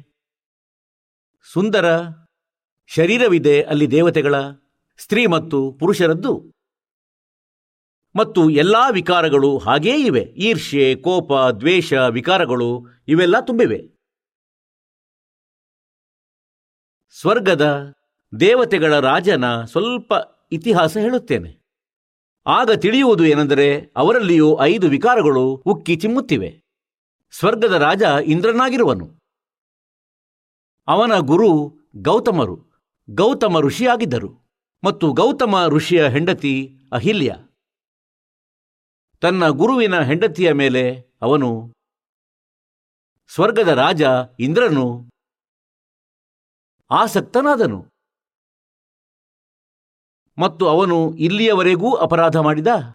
ಏನೆಂದರೆ ಗೌತಮ ಋಷಿ ಬೆಳ್ಳಂಬೆಳಗ್ಗೆ ಸ್ನಾನ ಮಾಡಲು ಹೋಗುತ್ತಿದ್ದರು. ಆ ಸಮಯ ಅಲಾರ್ಮ್ನ ಕಾರ್ಯ ಹುಂಜ ಮಾಡುತ್ತಿತ್ತು. ಆಗ ಇಂದ್ರನು ತನ್ನ ಒಬ್ಬ ದೇವತೆಯನ್ನು ಏಕೆಂದರೆ ಇಂದ್ರ ಅಲ್ಲಿಯ ದೇವತೆಗಳ ರಾಜನು ಅವನ ಆಜ್ಞೆಯಂತೆ ಎಲ್ಲರೂ ಕೆಲಸ ಮಾಡುತ್ತಾರೆ. ಒಬ್ಬ ಶುಕ್ಲ ಹೆಸರಿನ ದೇವತೆಗೆ ಹೇಳಿದ ಏನೆಂದರೆ, ನೀನು ಉಂಜನಾಗಿ ಸರಿಯಾದ ಸಮಯಕ್ಕೆ ಕೂಗಬೇಕು. ಅವನು ಹಾಗೆಯೇ ಮಾಡಿದ. ಗೌತಮ ಋಷಿ ಸಮಯಕ್ಕೆ ಎದ್ದು ಸ್ನಾನ ಮಾಡಲು ಹೊರಟನು. ಹಿಂದಿನಿಂದ ಇಂದ್ರ ಗೌತಮ ಋಷಿಯ ರೂಪ ತಾಳಿ ಅವನು ಅಹಿಲ್ಯ ಬಳಿ ಬಂದ. ಈಗ ಪುಣ್ಯಾತ್ಮರೇ, ಈಗ ಇಲ್ಲಿಯ ಹೆಚ್ಚು ಕಥೆ ಹೇಳುವ ಅವಶ್ಯಕತೆ ಇಲ್ಲ. ಅದನ್ನು ನಾವು ಸ್ವರ್ಗ ಎನ್ನುತ್ತೇವೆ, ಆದರೆ ಸ್ವರ್ಗದ ರಾಜನ ಕ್ಯಾರೆಕ್ಟರ್ ಹೀಗಿದೆ. ಹಾಗಾದರೆ ಅನ್ಯ ದೇವತೆಗಳದ್ದು ಹೇಗಿರಬಹುದು? ಈಗ ಇದರಲ್ಲಿ ಬುದ್ಧಿವಂತನಿಗೆ ಸಂಕೇತವೇ ಸಾಕು. ಈಗ ಪರಮಾತ್ಮ ಇಲ್ಲಿ ಬಂದು ಹೇಳಿದರು ಏನೆಂದರೆ, ನೀವು ಎಲ್ಲಿ ಇರುವಿರೋ ಅದು ಒಳ್ಳೆಯ ಸ್ಥಾನವಲ್ಲ. ನೀವು ಇಲ್ಲಿಂದ ಹೊರಡುವ ಪ್ರಯತ್ನವನ್ನು ಮಾಡಿ. ಮತ್ತು ಅವರು ಹೊರಡಲು ಉಪಾಯ ಹೇಳಿದ್ದಾರೇನೆಂದರೆ ಎಲ್ಲಕ್ಕಿಂತ ಮೊದಲು ಗುರು ಮಾಡಿಕೊಳ್ಳಬೇಕು. ಮತ್ತು ಗುರು ಕೂಡ ಪೂರ್ಣವಾಗಿರಬೇಕು. ಪರಮಾತ್ಮನ ಕೃಪಾಪಾತ್ರನಾಗಿರಬೇಕು. ಸತ್ಯಪುರುಷನ ಬಗ್ಗೆ ಸಂಪೂರ್ಣವಾಗಿ ತಿಳಿದಿರಬೇಕು, ತತ್ವದರ್ಶಿ, ಸಂತನಾಗಿರಬೇಕು. ಹೀಗೆ ಪುಣ್ಯಾತ್ಮರೇ ಪರಮಾತ್ಮನ ಹಿಂದಿನ ಲೀಲೆಗಳನ್ನು ನಾವು ಓದುತ್ತಾ ಬಂದಿದ್ದೇವೆ. ಅವರನ್ನು ನಾವು ತಿಳಿದಿದ್ದೇವೆ, ಅರಿತಿದ್ದೇವೆ. ಅವರು ಸ್ವತಃ ಬಂದು ಒಬ್ಬ ತತ್ವದರ್ಶಿ ಸಂತನ ಭೂಮಿಕೆಯನ್ನು ಮಾಡುತ್ತಾರೆ. ಮತ್ತು ಅವರು ಸ್ವತಃ ಒಬ್ಬ ಸಂತರಾಗಿರುತ್ತಾರೆ, ಸ್ವತಃ ಒಬ್ಬ ದಾಸನ ಪಾತ್ರ ಮಾಡುತ್ತಾರೆ. ನಮಗಾಗಿ ಉದಾಹರಣೆ ಕೊಡುತ್ತಾರೆ ಏನೆಂದರೆ, ಒಂದೊಮ್ಮೆ ನೀವು ಭಕ್ತಿ ಮಾಡುವುದಿದ್ದರೆ ಜಗತ್ತಿನ ಆಡಂಬರವನ್ನು ನೋಡಬಾರದು. ಸರ್ವ ಬ್ರಹ್ಮಾಂಡಗಳ ಮಾಲೀಕನಾಗಿದ್ದರು, ಎಲ್ಲದರ ಸೃಷ್ಟಿಕರ್ತನಾಗಿದ್ದರೂ, ಒಂದು ಚಿಕ್ಕ ಗುಡಿಸಲಿನಲ್ಲಿ ಇಡೀ ಜೀವನ ಒಬ್ಬ ಜನಸಾಮಾನ್ಯನಂತೆ ಕಳೆದು ಹೊರಟು ಹೋದರು ಅವರು ಪರಮಾತ್ಮ ಆಗಿದ್ದರು ನಮಗಾಗಿ ಎಲ್ಲಾ ಲೀಲೆಗಳನ್ನು ಮಾಡಿ ಹೋದರು. ನೀವು ನಿಮ್ಮ ತೊಂಬತ್ತು ಶೇಕಡಾ ಸಮಯ ಈ ಸಂಸಾರದ ಕೆಟ್ಟ ರೀತಿಗಳ ಕಾರಣ ಸಾಂಸಾರಿಕ ರೀತಿಗಳ ಆಧಾರದ ಮೇಲೆ ನೀವು ವ್ಯರ್ಥಗೊಳಿಸುತ್ತಿದ್ದೀರಿ. ಹೇಗೆಂದರೆ ಮನೆಯನ್ನು ಕಟ್ಟುವ ಆಸೆ ಎಲ್ಲರಿಗೂ ಇರುತ್ತದೆ. ಅಥವಾ ವಿವಾಹ ಮದುವೆಯಲ್ಲಿ ಬಹಳ ಖರ್ಚು ಮಾಡುತ್ತೀರಿ. ಯಾರ ಬಳಿ ಹಣವಿದೆ ಅವನಂತೂ ಬಹಳ ಖರ್ಚು ಮಾಡುತ್ತಾನೆ, ಆದರೆ ಒಬ್ಬ ಬಡ ವ್ಯಕ್ತಿ ಅದನ್ನು ನೋಡಿ ನಂತರ ಅವನು ಸಾಲವನ್ನಾದರೂ ಮಾಡಿ ಖರ್ಚು ಮಾಡುವಂತಹ ಈ ರೀತಿಯ ಕ್ರಿಯೆಗಳಲ್ಲಿ ತೊಡಗುತ್ತಾನೆ. ಮತ್ತು ಅವನು ಚಿಂತೆಗೀಡಾಗುತ್ತಾನೆ. ಶ್ರೀಮಂತ ವ್ಯಕ್ತಿಗಳು ವಿಶ್ವದಲ್ಲಿ ಒಂದು ಶೇಕಡಾ ಕೂಡ ಇರುವುದಿಲ್ಲ. ಮತ್ತು ಅವರು ಎಲ್ಲ ಪರಂಪರೆಗಳನ್ನು ಬಿಗಡಾಯಿಸ್ತಾರೆ ನೀವು ನೋಡುತ್ತಿರುವಿರಿ, ಈ ಮೀಡಿಯಾದಲ್ಲಿ ಟೆಲಿವಿಷನ್ ಮತ್ತು ಫಿಲ್ಮ್ನವರು ಎಷ್ಟು ಅನವಶ್ಯಕ ಮತ್ತು ತಪ್ಪು ರೀತಿಯಲ್ಲಿ ವಿವಾಹ, ಮದುವೆಯ ಪ್ರದರ್ಶನ ಮಾಡುತ್ತಾರೆ. ಸಮಾಜದಲ್ಲಿ ಇದನ್ನು ನೋಡುತ್ತಿರುವವರು ಹಾಗೆಯೇ ಮಾಡಲು ಪ್ರೇರಿತರಾಗುತ್ತಾರೆ. ಹಾಗಾಗಿ ನಾವು ಈ ಪರಮಾತ್ಮನನ್ನು ಪಡೆಯುವುದಕ್ಕಾಗಿ ಅವರ ಪ್ರತ್ಯೇಕ ಆದೇಶವನ್ನು ಪಾಲಿಸಬೇಕು. ಅವರ ಮೂಲಕ ಕೊಡಲ್ಪಟ್ಟ ಗೈಡ್ಲೈನ್, ನಿರ್ದೇಶನದ ಪಾಲನೆ ಮಾಡಬೇಕು.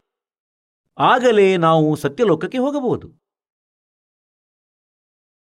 ಈಗ ಆ ಸತ್ಯಲೋಕ ಹೇಗಿದೆ? ಸಂಕೋಲಹರ ಮೇರ್ ಕಿ ಉಪಜೆ कह नहीं जा कोई दास गरीब अचल अविनाशी सुख का सागर सोई शंखों लहर मेहर की उपजे और कहर नहीं जा कोई ಈಗ ಪರಮಾತ್ಮ ಗರೀಬ್ ದಾಸ್ ಸಾಹೇಬರಿಗೆ ಸಿಕ್ಕಿದರು ಅವರನ್ನು ಸತ್ಯಲೋಕ ಸತ್ಯಖಂಡಕ್ಕೆ ಕರೆದೊಯ್ದರು ಅವರು ಪರಮಾತ್ಮನಿಂದ ಪರಿಚಿತರಾದ ನಂತರ ಪರಮಾತ್ಮನ ಮಹಿಮೆಯನ್ನು ಬಹಳ ಒಳ್ಳೆಯ ರೀತಿಯಲ್ಲಿ ಬರೆದಿದ್ದಾರೆ ಹೇಳಿದ್ದಾರೇನೆಂದರೆ कि शंखों लहर मेहर की उपजे और कहर नहीं जा कोई दास गरीब अचल अविनाशी सुख का सागर सोई शंखों लहर मेहर की उपजे ಹೇಗಂದ್ರೆ ಒಮ್ಮೆ ಯಾವಾಗಲಾದರೂ ಒಮ್ಮೊಮ್ಮೆ ಹೀಗಾಗುತ್ತದೆ. ಏಕಾಂತ ಸ್ಥಾನದಲ್ಲಿ ಕುಳಿತಿರುವಾಗ ಆತ್ಮದ ಒಳಗೆ ಒಂದು ಇಂತಹ ತರಂಗ ಉಂಟಾಗುತ್ತದೆ. ಎಲ್ಲರೂ ನಮ್ಮವರೆಂದು ಕಾಣಿಸುತ್ತಾರೆ. ಯಾರ ಮೇಲೂ ದ್ವೇಷ ಇರುವುದಿಲ್ಲ. ಶತ್ರು ನಮಗೆ ಎಷ್ಟೇ ಹಿಂಸೆ ಕೊಟ್ಟಿದ್ದರೂ ಅನೇಕ ಬಾರಿ ಅವನ ಕುರಿತು ಯಾವ ದ್ವೇಷವೂ ಇರುವುದಿಲ್ಲ. ಪರಮಾತ್ಮನ ಇಂತಹ ಕೃಪೆ ಇರುತ್ತದೆ. ಅವು ಸುಖದ ಅಲೆಗಳಿದ್ದವು. ಎಲ್ಲರ ಮೇಲೆ ಕೃಪೆ ಬೀರುತ್ತಿತ್ತು. ಮತ್ತು ಅದು ಹೋದ ಬಳಿಕ ಪುನಃ ಅದೇ ಸ್ಥಿತಿ. ಆಸ್ ಇಟ್ ಈಸ್ ಪ್ರಯತ್ನಿಸಿದರೂ ಆ ಅಲೆ ಮರಳಿ ಬರುವುದಿಲ್ಲ. ಹಾಗಾಗಿ ಪರಮಾತ್ಮ ಹೇಳುತ್ತಾರೆ ಅದು ಸುಖದ ಅಲೆ ಬಂದಿತ್ತು. ಅದರ ನಂತರ ಎಲ್ಲ ದುಃಖದ ಅಲೆಯಾಯಿತು. ನಮ್ಮನ್ನು ಅಶಾಂತಿಗೊಳಗಾಗಿಸುತ್ತದೆ. ಹಾಗಾಗಿ ಹೇಳುತ್ತಾರೆ ಅಲ್ಲಿ ಸತ್ಯಲೋಕದೊಳಗೆ ಇಂತಹ ಏಕೆಂದರೆ ಅಲ್ಲಿ ಬಾಡಿ ಬೇರೆ ಟೈಪ್ ಇಂದಿದೆ. ಸತ್ಯಲೋಕದಲ್ಲಿ ಇಂತಹ ಶರೀರವಿಲ್ಲ. ಶರೀರ ಆಸ್ ಇಟ್ ಈಸ್ ಇದೆ, ಮುಖ, ಶರೀರ, ಆಕಾರ ಹೀಗೇ ಇದೆ. ಆದರೆ ಆ ಮೆಟೀರಿಯಲ್ ಇದಲ್ಲ, ಅದು ಪ್ರಕಾಶ ತತ್ವದಿಂದ ಮಾಡಲಾಗಿದೆ. ಅದರಲ್ಲಿ ರಕ್ತವಿಲ್ಲ, ಮಾಂಸ, ಮೂಳೆ, ಚರ್ಮವಿಲ್ಲ. ಪ್ರಕಾಶದಿಂದ ಮಾಡಲಾಗಿದೆ. ಈಗ ಇದು ಆಧ್ಯಾತ್ಮಿಕ ಮಾರ್ಗವಾಗಿದೆ. ಇದು ತಿಳಿಯುವುದು ಬಹಳ ಕಠಿಣವಾಗಿದೆ, ಪ್ರಕಾಶದಿಂದ ಹೇಗಾಗುತ್ತದೆ ಎಂಬುದು. ಈಗ ಹೇಗೆಂದರೆ, ಈ ಶರೀರ ಐದು ತತ್ವಗಳಿಂದ ಮಾಡಲಾಗಿದೆ ಮತ್ತು ಇದರ ರೂಪ ಹೇಗಿದೆ? ಐದು ತತ್ವಗಳು ಯಾವುವು? ಪೃಥ್ವಿ, ಆಕಾಶ, ಅಗ್ನಿ, ಜಲ, ವಾಯು. ಈ ಐದು ಇದರ ತತ್ವಗಳು. ಇದರಲ್ಲಿ ಈ ಐದು ಕೂಡ ಎಲ್ಲಿಯೂ ಕಾಣಿಸ್ತಿಲ್ಲ. ಎಲ್ಲೂ ಕಾಣಿಸುತ್ತಿಲ್ಲ. ಹೀಗೆಯೇ ಅಲ್ಲಿ ಪ್ರಕಾಶದಿಂದ ನಮ್ಮ ಶರೀರವು ಇರುತ್ತದೆ. ಅದರಲ್ಲಿ ಬಿ ಪಿ ಎಂದಿಗೂ ಹೈ ಆಗುವುದಿಲ್ಲ ಲೋ ಆಗುವುದಿಲ್ಲ ಕ್ಯಾನ್ಸರ್ ಆಗುವುದಿಲ್ಲ. ಯಾವುದೇ ಪ್ರಕಾರದ ಸಾಂಸಾರಿಕ ಜಂಜಾಟ ಇರುವುದಿಲ್ಲ. ಅಲ್ಲಿ ನಿಮಗೆ ಯಾವ ಕೆಲಸವಿಲ್ಲ. ಮತ್ತು ಇಲ್ಲಿ, ಇಲ್ಲಿಯ ದೇವತೆಗಳಿಗೂ ಒಂದು ಸೆಕೆಂಡಿನ ಸಮಯ ಇಲ್ಲ. ಎಲ್ಲರ ಗೃಹಸ್ಥಿ, ಎಲ್ಲರ ಜೊತೆ ಇದೇ ತಿನ್ನುವುದು, ಕುಡಿಯುವುದು, ಹೊಟ್ಟೆ ತುಂಬಿಸುವುದು ಮತ್ತು ಕೆಲಸ ಮಾಡುವುದು. ಇಡೀ ಜೀವನ ಜೀವಾತ್ಮ ತನ್ನ ಈ ಶರೀರದ ಪೋಷಣೆಯಲ್ಲಿಯೇ ವ್ಯಯಗೊಳಿಸುತ್ತದೆ.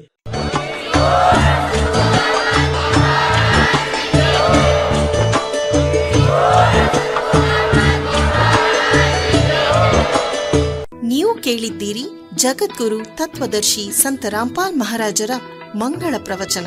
ಹೆಚ್ಚಿನ ಮಾಹಿತಿಗಾಗಿ ವಿಸಿಟ್ ಮಾಡಿ ನಮ್ಮ website W W W dot Jagadguru Rampalji dot O R G. Sant Rampal ಮಹಾರಾಜರ ಶುಭ ಆಶೀರ್ವಾದದಿಂದ ಇಡೀ ವಿಶ್ವದಲ್ಲಿ ಐನೂರಕ್ಕೂ ಹೆಚ್ಚು ನಾಮದೀಕ್ಷಾ ಕೇಂದ್ರಗಳಿವೆ. ಇದರಲ್ಲಿ ಸಂತ ರಾಮ್ಪಾಲ್ ಮಹಾರಾಜರಿಂದ ನಿಶುಲ್ಕವಾಗಿ ಆನ್ಲೈನ್ ನಾಮದೀಕ್ಷೆ ಕೊಡಲಾಗುತ್ತಿದೆ. ತಮ್ಮ ಹತ್ತಿರದ ನಾಮದೀಕ್ಷಾ ಕೇಂದ್ರದ ಮಾಹಿತಿಗಾಗಿ ಸಂಪರ್ಕಿಸಿ ಎಂಟು ಎಂಟು ಎಂಟು ನಾಲ್ಕು ನಾಲ್ಕು ನಾಲ್ಕು ಏಳು ಮೂರು ಸೊನ್ನೆ ಎರಡು.